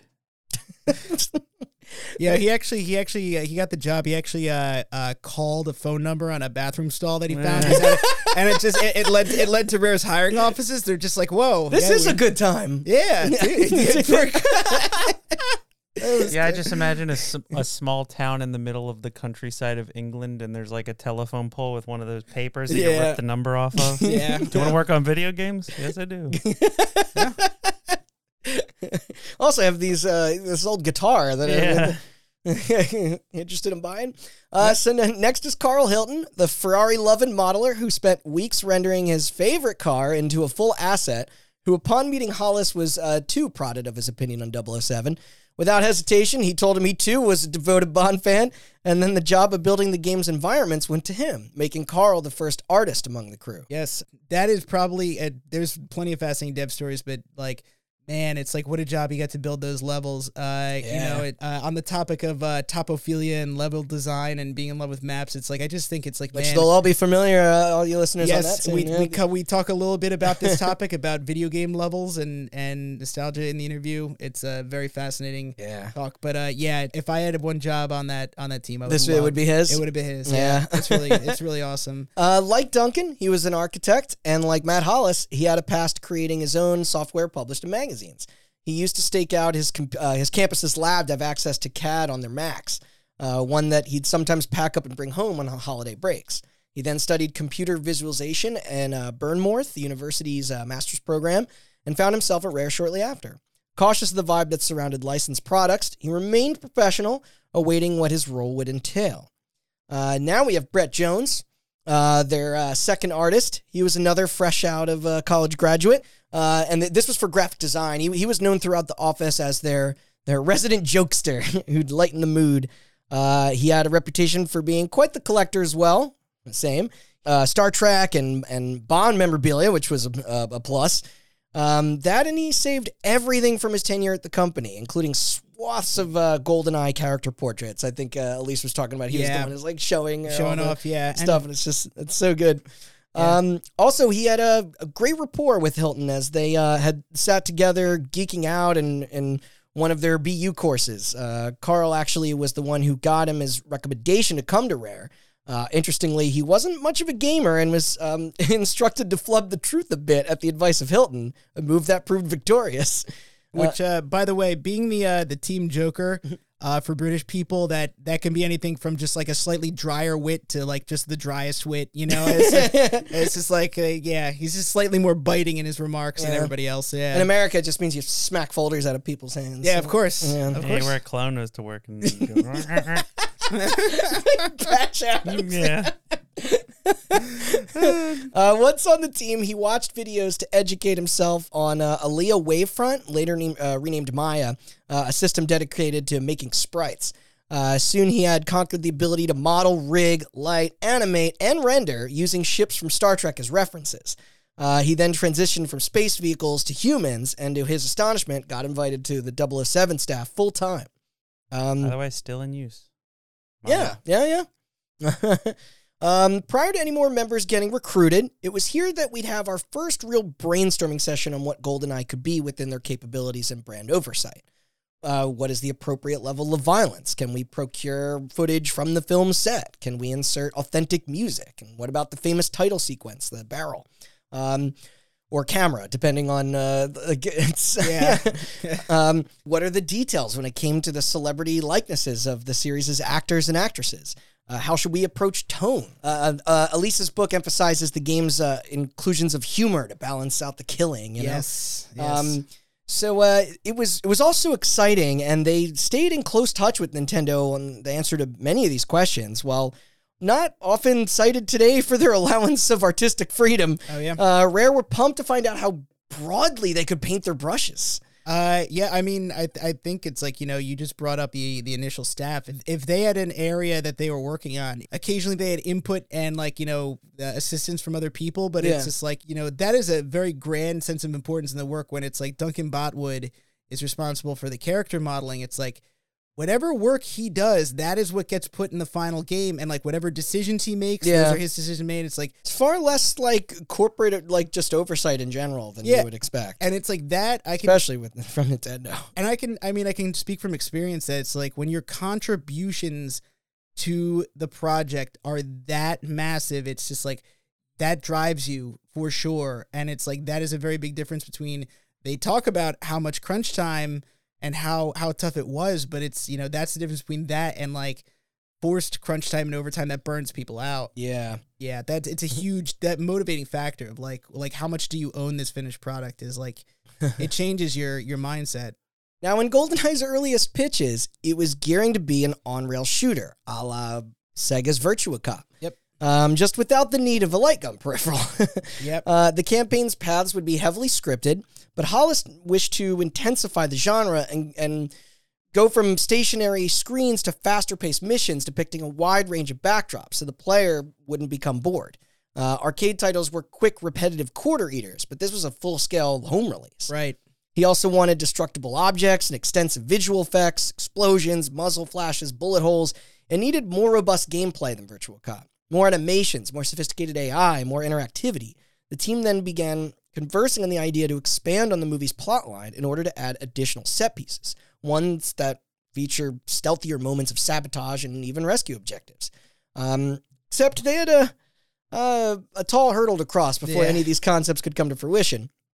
None of them had N sixty-four hardware to work on yet. Not at all. They didn't even know. They didn't even know what the controller would yeah. look like, and that was actually that yeah. was their primary hurdle to actually committing to taking it off rails. Was like they wanted to do it, but they didn't know if it was possible until they knew what the controller yeah. was going to be like. It's like it wasn't until they got that that it's like.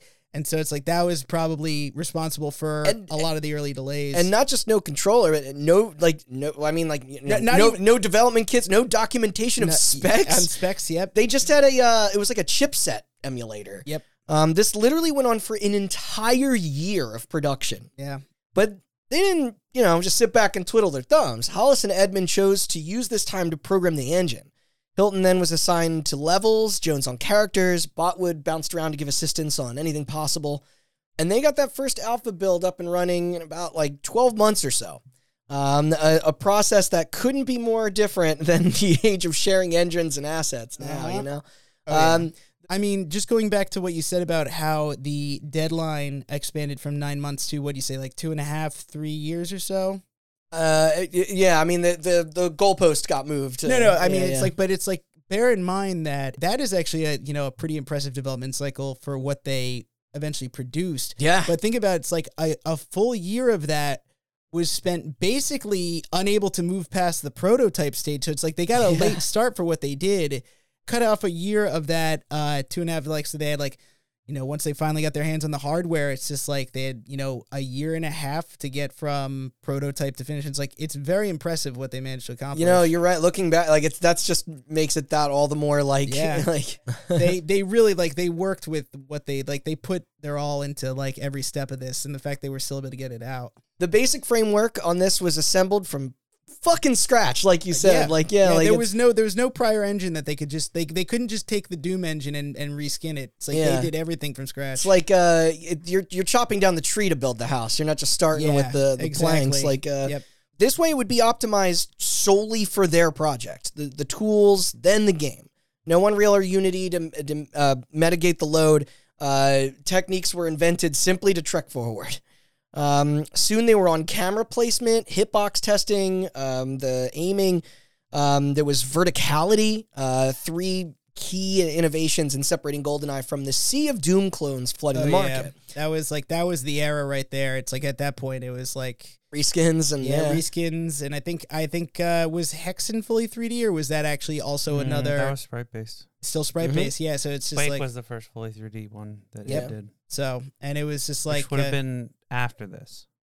Uh, no, Quake was ninety-six, so it was it was while this it was, was in, yeah. after this is what I mean. Oh yes, there were they they they where Quake, we're at right now. There was nothing to go. Quake off was of. Not out yet. That type Quake of precision came out before like, GoldenEye, but yes, correct, not and, where in the timeline where we currently are. Yeah, I mean we do also have to. Uh, I the, mean the only other thing that's only barely analogous to this is I guess Turok, Turok was was yes. uh, was in development, but neither were aware of the other. And was like, was I think Turok was also ninety-seven, right? It was. It was earlier that year, and that's yeah. when. Uh, and I it was mean, funny because it was like Turok came out, and people were like, "This is pretty good," and then GoldenEye came out, and they're like, "Oh, yeah." Well, I mean, and I like Turok. That's no, just Tur- listen, Turok. Turok was also had the benefit of riding on the heels of Jurassic Park, and so everybody was that's a good and point. So if they came up with a game that's like, yeah, you want to shoot the dinosaurs, that cover, you know, was like yeah, yeah no Turok no Turok uh, uh, I think uh, it eventually evolved into being its own thing, yeah, but it, it has its place in, in, in comparison to like what it was doing that was new, it didn't oh yeah no it's it's GoldenEye eclipsed it by by far. Uh, during the tweaking of these mechanics, Hollis proposed the idea of quote free movement, making it totally open. However, this wouldn't eliminate what they had done to this point, but instead be a bonus feature. Um, they just yeah. need a better look at what was inside the N sixty-four to turn the prospect into a reality. Within a few months, the team found themselves on the list of those able to visit the film shoot. There was an abundance of food for the taking, drinks, fancy car rides. Uh, these guys were in heaven. Jones couldn't resist himself and even took a couple uh, shell casings and fake glass shards yeah. from the soundstage as souvenirs. Yeah. I would have done the same thing. um, oh, yeah. They uh, they fervently occupied a table in the studio's cafe, catching a brief glimpse of Brosnan as yep. he uh, you know, came in and out of the room there. Eon was in being incredibly accommodating, uh, though Nintendo still hadn't sent them dev stations. God yeah. damn it. Uh, regardless, they used the trip wisely, taking pictures of whatever they could, sets, props, costumes. By doing this, many of the in-game textures were directly taken from those set photographs and scaled down to maintain as true to the movie's aesthetic as they can. You know, you know what's wild about that? Yeah. If you were to make a Marvel... Just use Marvel as the analog. If sure. you were to make a Marvel video game now and you've set visit, you literally cannot do that because the sets are done after the movie is filmed.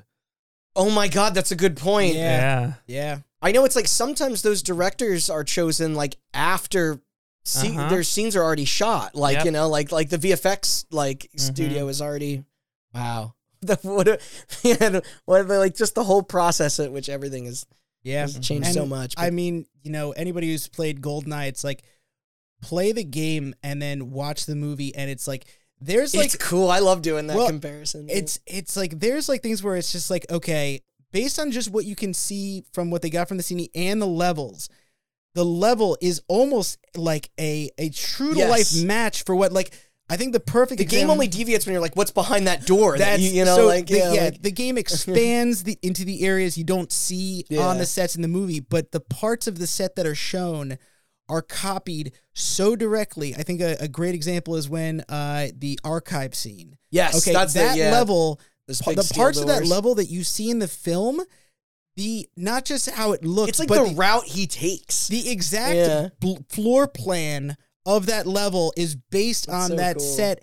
What's even cooler, you, he even leaves the interrogation room, go, goes up the exact staircase in the movie, Shoots and then right through that, where that, yeah. that big room with all the bookshelves and then the tall yeah, windows. And he, yeah. he goes down the H-shaped shaped hallway and turns towards his right, towards the main archive, and that is wh- how the game is. Yeah. You make that exact turn into the archive, and it's like, yeah, they had to take some liberties with the grates in the the archives, but it's like, it's really like, it's like it is so.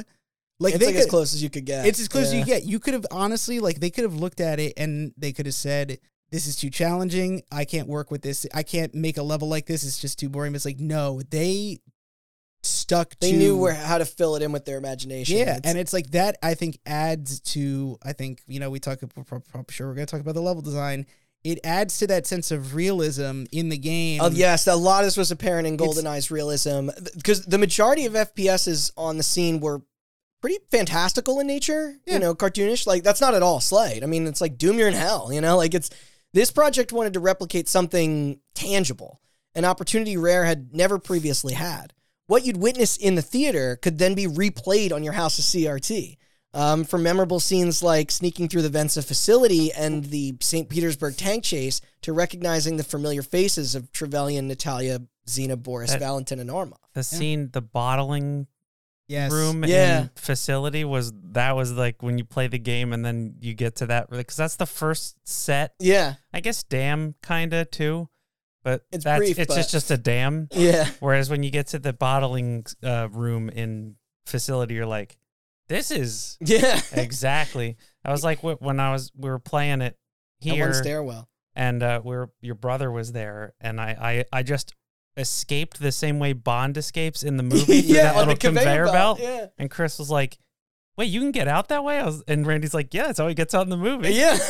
I think even before you get to the bathroom, uh, in the movie, you get he, he leaves the bathroom that looks exactly as it does in the game.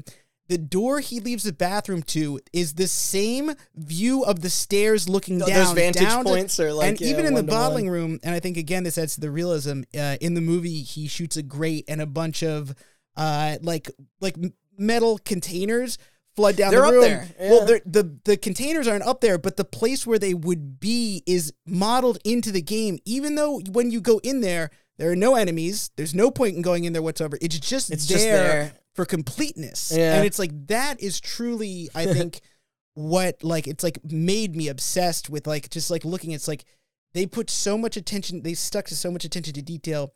It is fun looking at something so well designed. No, same. It, it's like wandering on a movie set. It is. Yeah. It's really, really, it's it's fantastic. And and the parts that they had to come up with on their own are so are are fantastically well done, I think. Yeah. yeah. And and although their their goals were to be faithful, Hollis was hoping to include a, a healthy number of locales to explore, and that that uh, the, the crew felt the source material didn't have enough to provide this.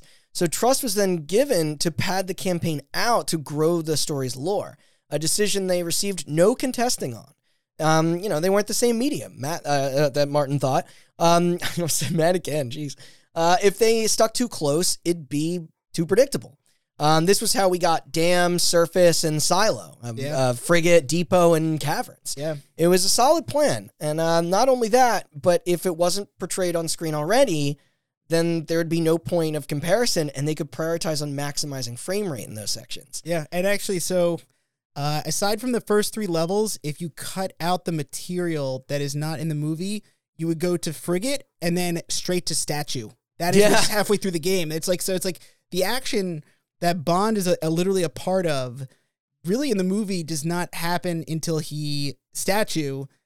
Uh, cause he meets up with Valentin big, before then. Yeah, and it's like Severnaya was all, uh, Natalia. It's Silo doesn't even happen in the You're movie. You're right. That's yeah. That's from her so perspective. Like, so it's like they, them going off script really, it's like, it could have been like a, a twelve level game instead of like what the twenty that it wound up being. Yeah. And it's like that extra material. Excluding the bonus ones. yeah. It like, it fleshed out the game very well. So they buckled down. Um, wireframe models of each level were built with textures overlapping them. Gridded paper was sketched on for enemy and item placement. Areas such as Bunker and Statue became near labyrinthian in scope, but certain hints were inserted to aid guiding the player towards the action, like yeah. little arrows and whatnot. Um, Jones and Smith reminisced on the creation of Jungle based on their time with rendering foliage in Donkey Kong Country. Uh, fog, a tactic used to hide draw distance and increase performance, all its way into maps akin to these.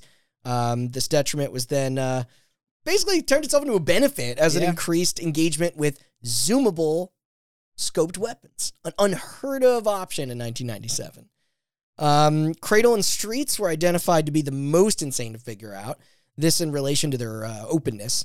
Yeah. Um, the latter even resulted in a mistake where the, the final block emptied into uh, to the void, into the endless dark void that yeah. Elisa. yeah. Um, yeah. But you know, it's whatever that we, as we all were integrated, that just added to the charm. It just added to the charm. It was actually, it was just, it was just a very smoggy depot. Yeah. Uh, you know, you gotta really breathe carefully in there. There were uh, Easter eggs and little inside jokes hidden all over the damn place. Oh, yeah. The no bond sign. All over the damn place. It, oh, that wasn't even intentional. Uh, Rare's logo and graffiti, yep. the uh, the V H S tape and clob, of course.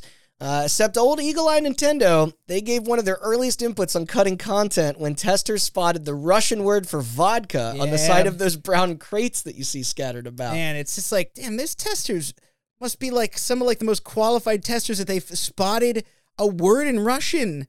That is just like, it's like, who who notices that and is also able to, like, they also, like, uh, let me let me translate that to make sure it's kosher. I think it's funnier. In the final version, it, they instead read Vadco.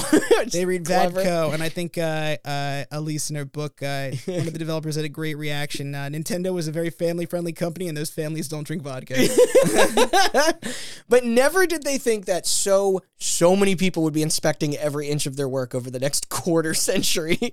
yeah, I mean, yeah, yeah. that's, yes. Uh. Meanwhile, as the rest of Rareware were hammering down in the trenches, GoldenEye, the motion picture, was getting ready to have its premiere at the Radio City Music Hall over in New York. Uh, and there was a massive weight on Brosnan and director Martin Campbell's shoulders. Uh, that, you know, this was their chance to save the then dying cinematic franchise. Uh, curiously, uh, Pierce had been the choice for Bond since the mid-eighties when the film's prologue was set. Um, but his contract for the television show Remington Steele made it unobtainable till then. Um, it goes without saying that everybody will always have their personal favorite when it comes to their double oh seven. Yeah. Uh, thankfully, Pierce's debut outing saw positive praise, and oh, the yeah. movie itself was a commercial hit, too. Oh, yeah. It's one of those movies that it's just like, you can't really recapture it because it was the post-Soviet era. Yeah. And so it's like, it's one of those movies that really captures like, just like that, uh, the, like going to like the, the, the, the fallen monument park with all the old yeah. comments. It's like, it really had this, this, these themes of, you know, it's like, you know, moving on from the past and like what is like what's the new thing for it, because like the fall of the Soviet Union, it changed the yeah. world, and Bond had to change too. I mean, like the, the character managed to cleanly break into the new age with a techno thriller plotline and visuals to match it, a fresh take from a fresh cast of writers and producers to get the property back on track. Um, and this was uncharted territory. Like you said, it's like the, the U S S R was no more, the Berlin Wall was no more.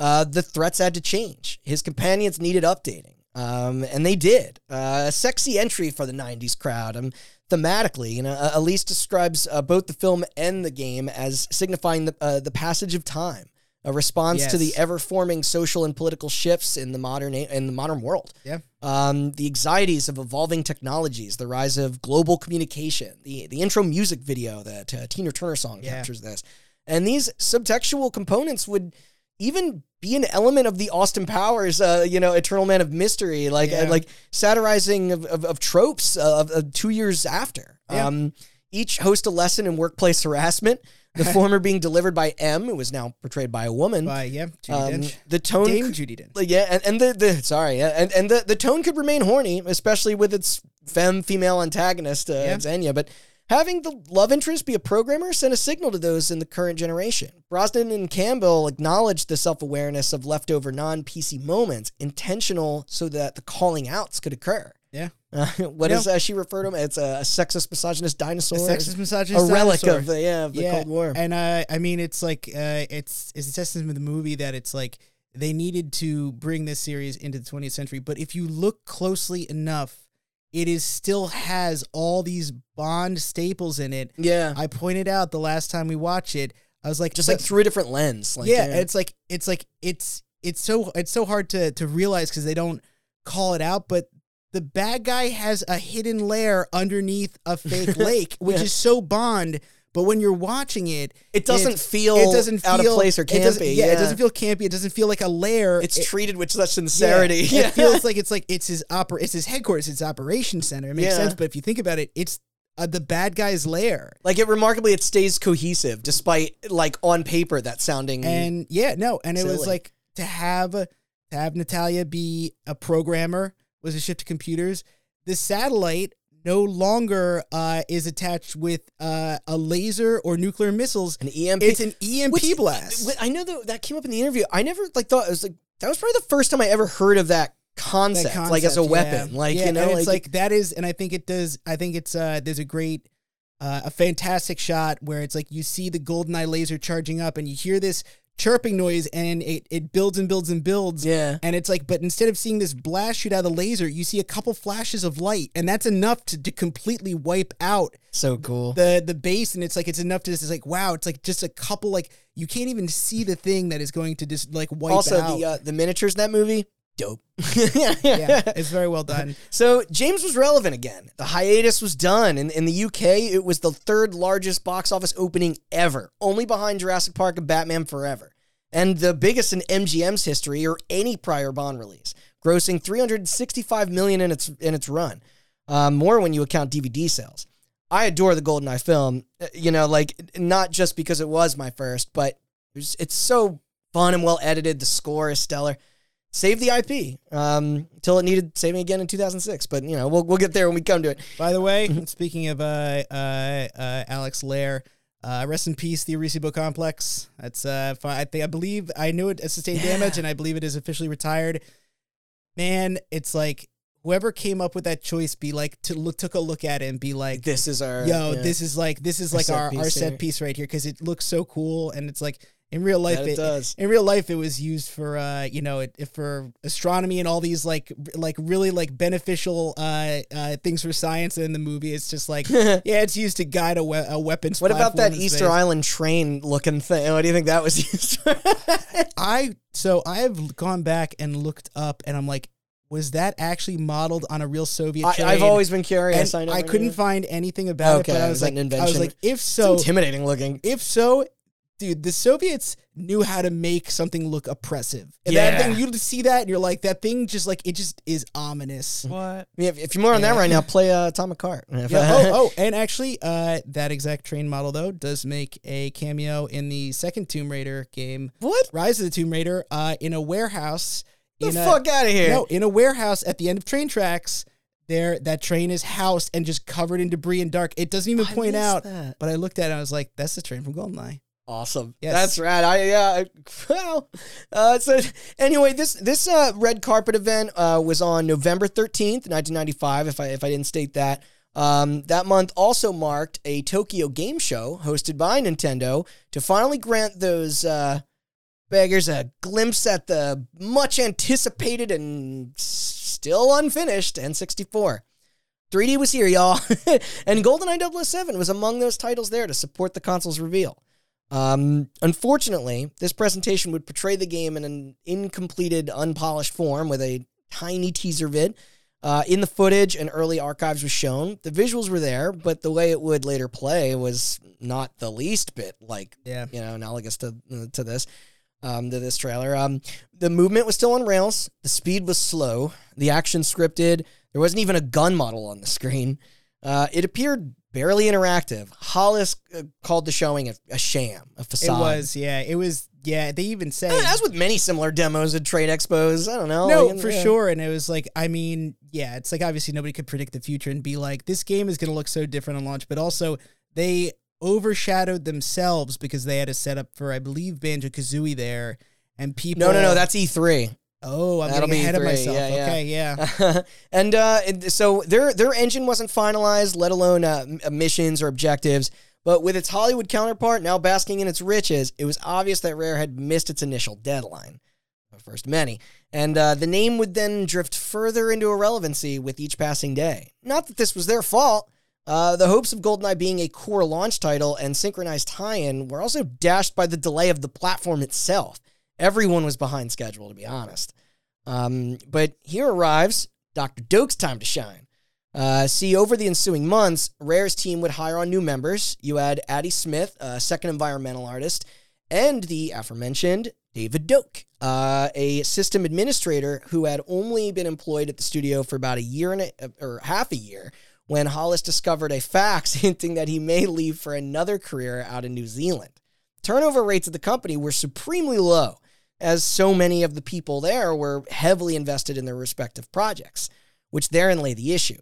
Doak would pop around the rooms and stations within their office, though there wasn't a whole lot for him to really do. He was antsy. He wanted to make games, but didn't have the programming knowledge to properly provide that assistance. Right. Hollis then encouraged him to join in on, on what they were doing and, and uh, telling him he could give input here and there on aspects of their design. The offer was irregular, but it did make him stay. Um, post that T G S show, Martin wanted uh, more crew with them. It was either that or this shit was getting canceled. Um, they couldn't have those impressive pieces, you know, going to waste. Onboarding Doak was awesome for morale. He eventually became GoldenEye's pseudo-human mascot. Yes, he's very active on Twitter, and he still loves fan engagement. The best profile pic. And, it, and in fact, he's like... He's, he frequently... Yeah, he does interviews, fan meetups, like... Well, and it's like especially... that silly online presence with all his followers. There's that, you know, the it's Xbox great. Live uh, remake was leaked last year. I'm sure you'll talk more about that, but... Oh, yeah, that was like... Episode. It's like he keeps... There, there's... He's been very active lately because it's like he's had a lot. There's a lot been a lot of GoldenEye attention, so it's like he's been very active. He's and he still loves it. He's yeah, been great. Yeah, yeah. Uh, apparently, uh, apparently, uh, uh, fans love to send him gifs of shooting his character in the dick, and he and he, yep, and he and he likes every single one of them. Yep, he's he's totally cool with it. So uh, it's, uh, what a way for your legend to live on. Yeah. Um. But yeah, so he was responsible for the overall structure of campaign levels, uh, placement of objects, and, and you know what have you. Uh. And yes, he is indeed a doctor. Yeah. Uh. He studied at fucking Oxford for a decade, earning his B A, M A, and P H D in biochemistry. He's got many papers published on sodium channel proteins and other stuff I don't understand. Uh, and also, he stumbled on the job at Rare through an Edge magazine spread as well. Jesus, Edge magazine, man. But this uh, to uh, manage their uh, their network of Silicon graphics machines. Yep. Um, I yep. guess that's how they found you back then. Yeah, that was magazines. the yes, yeah the uh, Silicon graphic. That was uh, the S G Is I had mentioned before, right? They yes. were like, yeah, they yep, were, yep. they were, I feel like they were very instrumental in the making this game. So uh, being a consumer of uh, their company's prior works, he applied for a laugh and then was hastily snatched up. Considering there weren't many folks who were well-versed in operating those S G computers, uh, you know, like you said. Yeah. Um, and unbeknownst to him, this was, this was in high demand for video games of that era. Making the jump from system administrator to full-blown game design and like game programming very impressive leap, because it's like the system administration guy on the job, but it's like, it would literally be as if I just got a job as a game developer, just not likely just having the, the That's portfolio. A big transition. Yeah. Just having the job experience. It's like not having any portfolio, not having, and it's like, well, you know, the system, you know, the, the hardware. So you know what? And it's like, it's like, again, goes back to letting someone, taking a chance on someone and giving them room to fail. Yeah. But he didn't, he did very You're well. Right? Yeah. yeah. His mother, though, was in shock. Ten years of training in the biochem field to, quote, run away with the circus, she said. That is also, I feel like... But it was a route he never regretted taking. I feel like that is also uh, uh, uh, a tale, like a, like a classic tale of, like, people who go for advanced degrees and then just changing course mid... Uh, like, you know, this is more fun anyway. Yeah, no, it, it it does happen. And it's like, it's it's such a, it's a great story. I love it. Yeah. Uh, so going from overseeing their expensive fridge-sized mainframes to GoldenEye consultant was inspiring to him. Uh, he would teach himself coding in any down hours, ultimately leading to his creation of the glorious watch screen we know today, accompanied with its cherished music track. The menu displayed everything from your available gadgets and weapons to the status of your mission tasks. Here, players could also, you know, tweak their, their game settings, aspect ratio, pretty nifty, and it accurately gives the time, uh, in the context of its fiction, anyway. Yes. Um, as detailed as these touches are, it also invented a controversial feature, which we we joked about in the uh, the interview quite a bit. Uh, unlike other titles, the pause wouldn't actually immediately halt the gameplay. Yeah. To the frustration of users, the animation of Bond's arm lifting made him vulnerable to getting shot for precious seconds. Yeah. Oh, and trust me, man. This I'm was du- on purpose. Oh, listen, on Double O Agent, I've... I, I can pause to restart the mission, and I won't even have to, because in that half second, yeah. I lovely lost. That's all when my you're health. Just like, all right, I'm, I can't get the cheat this way. Yeah, yeah. It's but this this would put a stop to spammers and uh, supply extra tension when in combat. He did recount it as being, quote, slightly sadistic, but is content with the mechanic nonetheless. I thought that was good that he that he stood by that decision. I thought, uh, you know, it. You had said you had known about that, but I had never even really connected the dots of like, the, oh. The only reason I had vivid memories when you're a kid, in that game, uh, there's an element we're going to get into in next episode when it came to the friction of movement. And if you, when you get shot, uh, it's not for the, the N P Cs, but it's, it is relevant to the player characters, both in single and multi. If you get shot, you glot, you move. So if you're if you go to look at your watch and you get hit, you would you would like bounce back, the, like like on ice skate, like you know, which is like, I mean, like even more frustrating is like not when you're not when you're pausing it, but if you were trying to rush to an objective, like you have to uh, press a computer. You can leave. Yeah, in. yeah, it'll knock you out of the way of interacting yeah, with the objective. Yeah, it's like you'll press the button in facility to open the door, and if you get shot from the doorway, it will leave, push you away, and you won't, and you'll miss the the button the button hit. yeah. And actually, another thing that I uh, I again really became more aware of in this playthrough, you pointed out the enemies that charge at you and keep They're firing, relentless. And I was like, I. You know, I just was never, I never really paid that close attention yeah. playing this prior, but once you pointed out the charging enemies, I never missed it when they did it, and I hated it. Yeah, it's, it's, like, it's you fuckers. It's, on Double O Agent, a charging enemy will, Could will end be the, half your health or more. It'll end the mission for yeah. you, for sure. Uh, and inclusions such as uh, such as that were, were just an example in adhering to their development principles. Um, is it fun? Is it funny? Is it consistent to the game's universe? And is it fair? To elaborate on that last value there, they didn't believe that things were always required to be fair from the get-go. Right. Uh, you'd learn that pausing could potentially cause your demise, that certain items will get randomly spawned, that innocent scientists or civilians can get in your line of fire. It's unconventional and pushes the and, and the boundaries of fairness, but hey, it keeps with the language and their interpretation of fair. Yes. That's how you'd learn, you know? It's, like it's, Yes, it's consistent. Just, think, just like the, how their rules on like realism, you know, like it's, yeah, you're right. It's like when you look at it, when enemies get caught in an explosion, they sometimes they're one, they're like they're one for the bird watcher. Sometimes they fucking, they they go walk right into it, and it's like I think the the, the perfect example that uh, you and Elise pulled out was the fact that everything explodes. Now, does it make sense that desks and chairs also explode? No, but but it is hilarious. But everything explodes, and as long as it's consistent. It exactly cares, yeah. yes, and it's like it's funny because it's like you're right. As a kid, I didn't even question why does like maybe I did question, but it's like you just come to know that everything explodes. You're, you're just like no, this all makes sense. Yeah, it makes sense. Yeah, yeah, yeah. yeah. I just uh, yeah, I love the mainframes in that game because they look like old old school mainframes. They do. They're big blocky things. They're yeah. great. Yeah. Moving on to modeling characters, faces in particular, uh, some nice uh, references were needed. This was when Jones would go about the offices uh, collecting photos of employees to wrap over the heads of any non-SAG figures necessary for N P C variety. They'd snap whoever nearby who was willing. Um, the I T staff, the kitchen staff, their gardeners, a plumber, twelve, Tim Stamper's twelve-year-old son, even the friendly office maid, Sally. Yeah. And she was delighted to oblige. Uh, it wasn't what the industry tends to use for, uh, you know, yeah. shooter titles. I'm like, fairly sure they had like an H V A C or a plumber guy that they used, and they're like, yo, come on over here. Yeah. yeah. And it was just like, yeah. Do you think he knows, like... I am actually, so it's like I I would have to know if they if he actually wound up in the game or not, because I'm fairly sure that he probably took more more headshots than he probably needed. So it's like I don't know how many of them wound up in the end. I mean, how did I mean twelve-year-old son? It's like what did he wind up uh, did looking he, like in the end? Yeah, yeah, it's like well, what it's like yeah, it's like did he make it into the game? There's a lot in there, especially in the multiplayer. But um, there's a lot of heads. Yeah, J- Jones went on to render multiple outfits for the in-game models too, depending on the scenario. Jungle camo for jungle guards, snow camo for snow guards. Uh, GoldenEye's credits list him as costume designer, a cheeky yeah. but accurate nod to his efforts in giving the levels a cool dose of personality. Um, not that this was easy. Correctly mapping uh, these pictures meant lots of source material.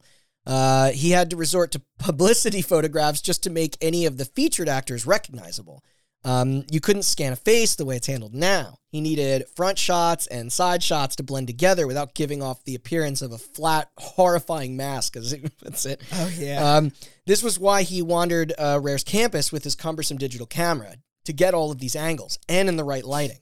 The cameo factor wasn't the reason, as endearing as it was that we notice it.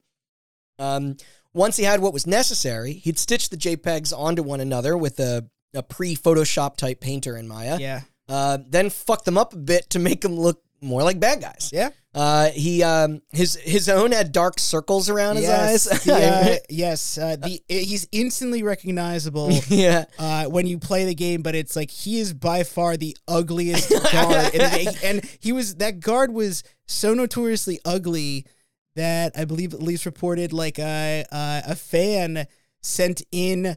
Uh, like sent in a photo of uh, the of the, the guard's head to a magazine or them and said like, is this a sick joke? Like, who did you not like? And I think it was his face. That's funny. And it's got it's you know what it is? It's the bowl cut. It's it's and, it, yeah. It's it is spottable from like a mile it away. Is. You're like bowl you know, cut. Uh, Carl Hilton's was the one that had that gnarly scar. The scar, yeah. Um, yep. And uh, he, you know he he reveled in his hideous army of monsters. Loved it. Uh, Edmund's curly hair needed to go, uh, although he. He'd get his due as uh, the skateboarder on the bunker yes, monitor. And uh, another one made a cameo as the uh, the talking general in the Russian hat. Is that the dude hat. Who's like smashing the, the desk that, with his yes, hand? Yeah, okay. It's a, it's a, a front-on face of a dude in a Russian hat like yelling yes. at the screen. Yeah. Uh, it's like they all made various cameos. I think uh, someone is graffitied on the side of Depot or a statue, I believe, and it's like the like their their image and likeness. Cute. Like Uh, their initials are all over the game in that, places. Yeah, that I knew. Uh, Brett Jones, uh, the uh, the J B or the B J in Statue Park is not James Bond. It is Brett Jones. There you go. Yep.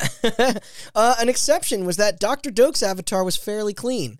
Uh, originally meant as a placeholder joke, his inclusion in the uh, the in the final version as an active colleague of the facility's most randomest objective awarded him a cult hero-like status. Yes, and actually mm-hmm. the. Um, Like, that was not, like, a thing they slipped through. Like, the Stampers very specifically requested, like, they saw it, and they said, you need to remove him. You yeah. need to fill him in with a uh, an actual character. You can't They just weren't put, too pleased about it, and pleased, no. like, real name getting used. No, they weren't. They wanted... They, they promptly had him d- uh, taken out. And then uh, Hollis uh, snuck him back in. Oh, that was yeah. yeah. That, no, that is that is the case. Yeah, and snuck him back in, and it's like uh, that was also one of those those. It was uh, blessed by the tight, cramped development schedule that yeah. it was just one of those things that had, you know, snuck in. And his radar. Real portrait is used in the castle. Like it's like it's it's an identity he you know he embraces. I would do, but it, the Stampers themselves they, they they would actually abstain from um, using uh, like including their photos altogether. Like they possibly from uh, people who are saying maybe not wanting to cause any worker discomfort by having testers repeatedly repeatedly shoot yeah, them their shoot, bosses in the yeah, face. Shoot, I don't yeah, know. Exactly. And speaking of which, I mean, maybe we know you mentioned Sally. Uh, I wonder if she wound up being the one female face in the game, the Moonraker Guard. Uh, yes, and I think she's also uh, on a civilian that was on. So it's civilians. Um, yes, this this segues into Nintendo's second note on the game's amount of uh, violence. Um, outside of the two main characters, Natalia and Xenia, they would uh, show unease at the idea of players being able to cause harm to women. Yeah. So enemy, so female enemy and civilian uh, models um, were were stripped from the single player and relegated exclusively to the multiplayer modes. Right, yes. Um, bizarrely enough, this would work in the devs' favor. See, this process uh, also struck complications when it came to polygonal count. Each human asset was forty-two by twenty-four pixels, while faces were allowed forty triangles max. Uh, this is when their their this is why their or sorry their fists got morphed into to uh, the blocks. Yes. Um, but memory was in tight supply. He claims this was also why Valentin's head looks like a square. Yeah, I mean um, that entire character just—he looks like a bunch of squares, essentially. Which I mean, uh, what uh, what's that? Riz Davies. Yes, uh, rest the, in peace, Hagrid. Hagrid, yeah, he. Uh, I mean, listen, it worked out fine because he looks like a very. That's kind of a blocky dude. Yeah, that, that suit especially. The the uh, the budgeting of polygons soon got so ridiculous that rendering pointy breasts became something to be conscious of. Yes. To their luck, it it wasn't much of a challenge following that request from Nintendo. Yeah, but it's like, uh, yeah, man, oh. Just like again, I go back the Wild West, man, yeah. The Wild West. So we're gonna end it. This is uh, th- this is one of my favorite parts of their story. It probably is like my I think, favorite. Part I think of the story. I think it it's, is also my favorite anecdote yeah. as well. Um, GoldenEye double oh seven is forever applauded for its limb-based damage system, but how did they tackle this? Well, by putting Duncan Botwood in a smelly neoprene motion capture suit used for Killer Instinct and beating the, the, the shit, the everlasting yeah. shit out of him for hours on end. And one of one of the, uh, I'm not, I wouldn't say the earliest motion capture, but it was not the standard set of equipment. It's like basically you were whipped, they whipped together this this motion capture. Yeah. It, it was a very, it was a very primitive form of what is now what it would it what evolved into something yeah. way different. Yeah, and even they, uh, Elise even even mentions in the book, um, uh, you know, he like he couldn't just take the raw input. He's like the the vertexes would bounce strangely. Yeah, like, yeah. He had to polish out every single animation. I'm glad afterwards. You brought that up because I didn't. It's, so the, the these sessions left him battered and bruised as he hung attached to a wall by these these uh, these tangled cables. They'd yeah. always get oh, caught yeah. within themselves. Yeah. Uh, each take, though, just didn't come out quite right. I know we went back and forth. That's the interview because it's just too good. The, the uh, that's when Jones hatched the bright idea of asking Botwood to first close his eyes before doing a stunt. Yep. Uh, the reactions were then, you know, infinitely more real because... They were. Yeah. Without foreseeing the incoming blows and flinching, recording the sudden impacts of Jones' uh, shoves and punches lent themselves perfectly to the soldier's animation of being shot in various body parts from various directions. Uh, Duncan was nervous, but a great sport about it, sacrificing his health to die thousands of times for the game. And it, it this isn't just that either. He'd run, roll, kneel, jump, dodge, fall, flip, stagger, dive, anything to achieve those distinguished animations we saw in the end product. It truly gave GoldenEye life in a way no other shooter did. Oh, yeah. Rather than, you know, just like, you know, go right at you, like, you know, the, the player, combatants would employ strategies such as taking cover behind boxes or toss grenades. It was crazy to witness what happened when you landed a bullet. They, uh, they, they'd clench their chest, they'd, they'd grab their wooden leg, they'd, they'd double over to a shot to the groin. Yeah. An oddly satisfying uh, feat. But, uh, and this gave Botwood the position of being the game's kind of like star performer. I yeah. really, and I mean, he went not, all out. So yeah, all was commended. Yeah. And I mean, it's like uh, combined with the fact that his face appears on one of the enemies. It's just like it is like that is like that is also close. He's to... He's everyone. Yeah, yeah. It's like it's also close to a digital representation of him being in there. If you shoot his enemy, if you shoot him, that's his it, reaction. Yeah. yeah. Um, and uh, I like this quote from uh, from Martin too. This we had plenty of soft mats around, but I don't think we could have gotten away with it in today's safety no. conscious environment. Not at all. Uh, I mean, As as Gold, see and like as GoldenEye didn't contain any V O, uh, excluding death cries, uh, the attitude brought to the table from these recordings provided a bunch of character uh, in the body language. A player could deduce on whether or not they've been spotted or who was pursuing them based on the movements of the N P Cs alone.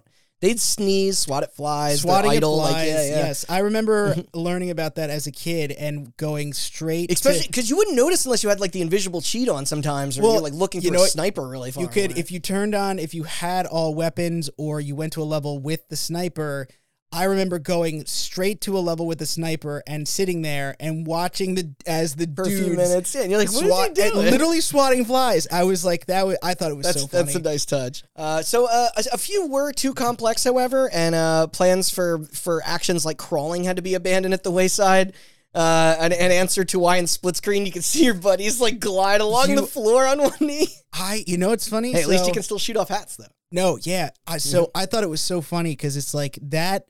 Reading about that, how they had to to nix crawling, because yeah, it's also it's like, yeah. Can you imagine like having to do that? Like, is that's well, that's also it's like imagine it's like when you're crawling, it's like reducing your movement speed. It would have slowed. I feel like it would have slowed. That's the a act. Good point. Yeah. But it's like that awoke into memory of when I was a kid and discovering that you could literally slide around on your knees. Like you're just like like the floor is just covered in, in like friggin, grease, like, in yeah. grease. And the, the thing is, though, you still maintain the same speed, so it's like it is so comical looking to play around.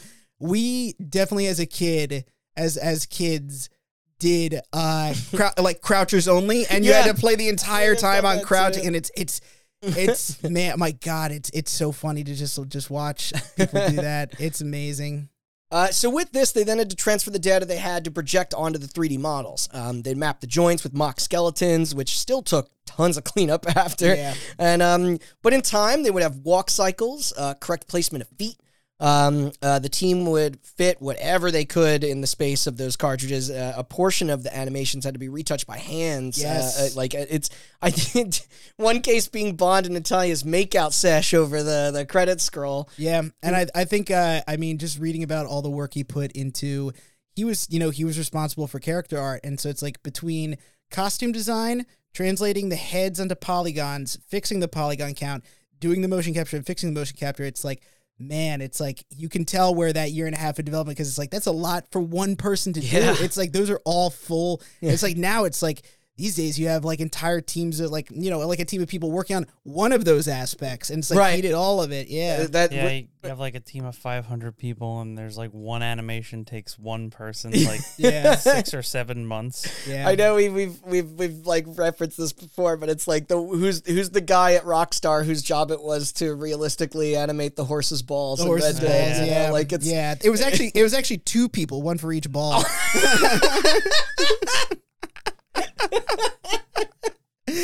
Oh my God. All right, that's a wrap. Yeah. And uh, so none of this could have been accomplished without the efforts of Mark Edmonds. Uh, he did many of the transitions between the recorded moves. Uh, a mathematician, Edmonds was a pro in blending, given the title its smoothness, by incorporating uh, quatern quaternions, quarterins, Qu- quarter unions.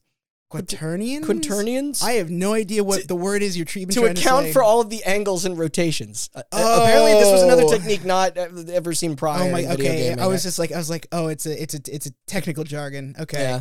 okay. With that though, uh, this that that tidbit, um, we are going to call it for tonight. Uh, next episode, we'll wrap up the second half of production uh, and take us uh, to uh, GoldenEye's launch. So be sure to return. Um. Thank you, guys, and uh, thank you, listeners. Thank you, Elise. Um, I know that ending was sort of sudden, but I wanted to try and split it into even parts. I think, you know, there there's is, plenty of interesting wackiness uh, left yeah, in the story, you know take what? my word. But And it's it, there is, like, it. the development really is split. I feel like split between yeah the individual parts that we're talking about, the individual parts building it up, and then finally there is a second half because... There's still once the game comes off the rails, that's that's, that's and it's like yeah, it's might like, as well be a whole. It's like, like they had a lot of they had a couple late joiners, uh, you know, notably Steve Ellis developing the multiplayer, and it was just like yeah. so. I yeah. think there's a good point. Multiplayer that, will also be. I think, in, I think there's a store. good there's a good break point. Cool. Uh, yeah. And uh, you know, and it uh, it um, goes without saying, I'm proud of us. This is our first like episode episode in a in a while. So uh, you have been bearings there since you started this podcast.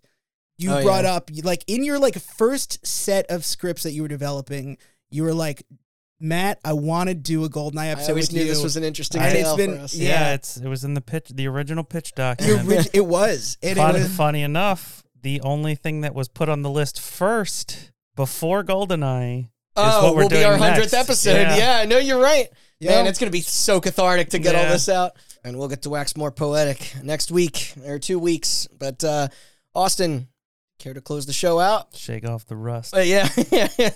I, I got to remember how to do this. Because this I might forget. be uh, there someone's first episode. It might holiday. be, yeah. yeah. uh, thank you for listening. Uh, we have numerous other episodes. As Randy yeah. mentioned, this is episode ninety-seven. Uh, and that's not including the commentaries and Game Awards ones and Game of the Year ones. Yeah. So if you want to go back and check out our old catalog, uh, you can do that on hot button cast dot com. That's our website. Also, Spotify, iTunes, wherever else you get podcasts. And if you want to see what we're working on next, I'll probably post like a preview of what our hundredth episode is going to be about. Yeah, stay tuned. It's going to be a big event. For that and uh, uh, the upcoming interview. Yep, check out the socials, Twitter, Instagram, and Facebook at Hot Button Cast. Cool. All right. Good night, everybody.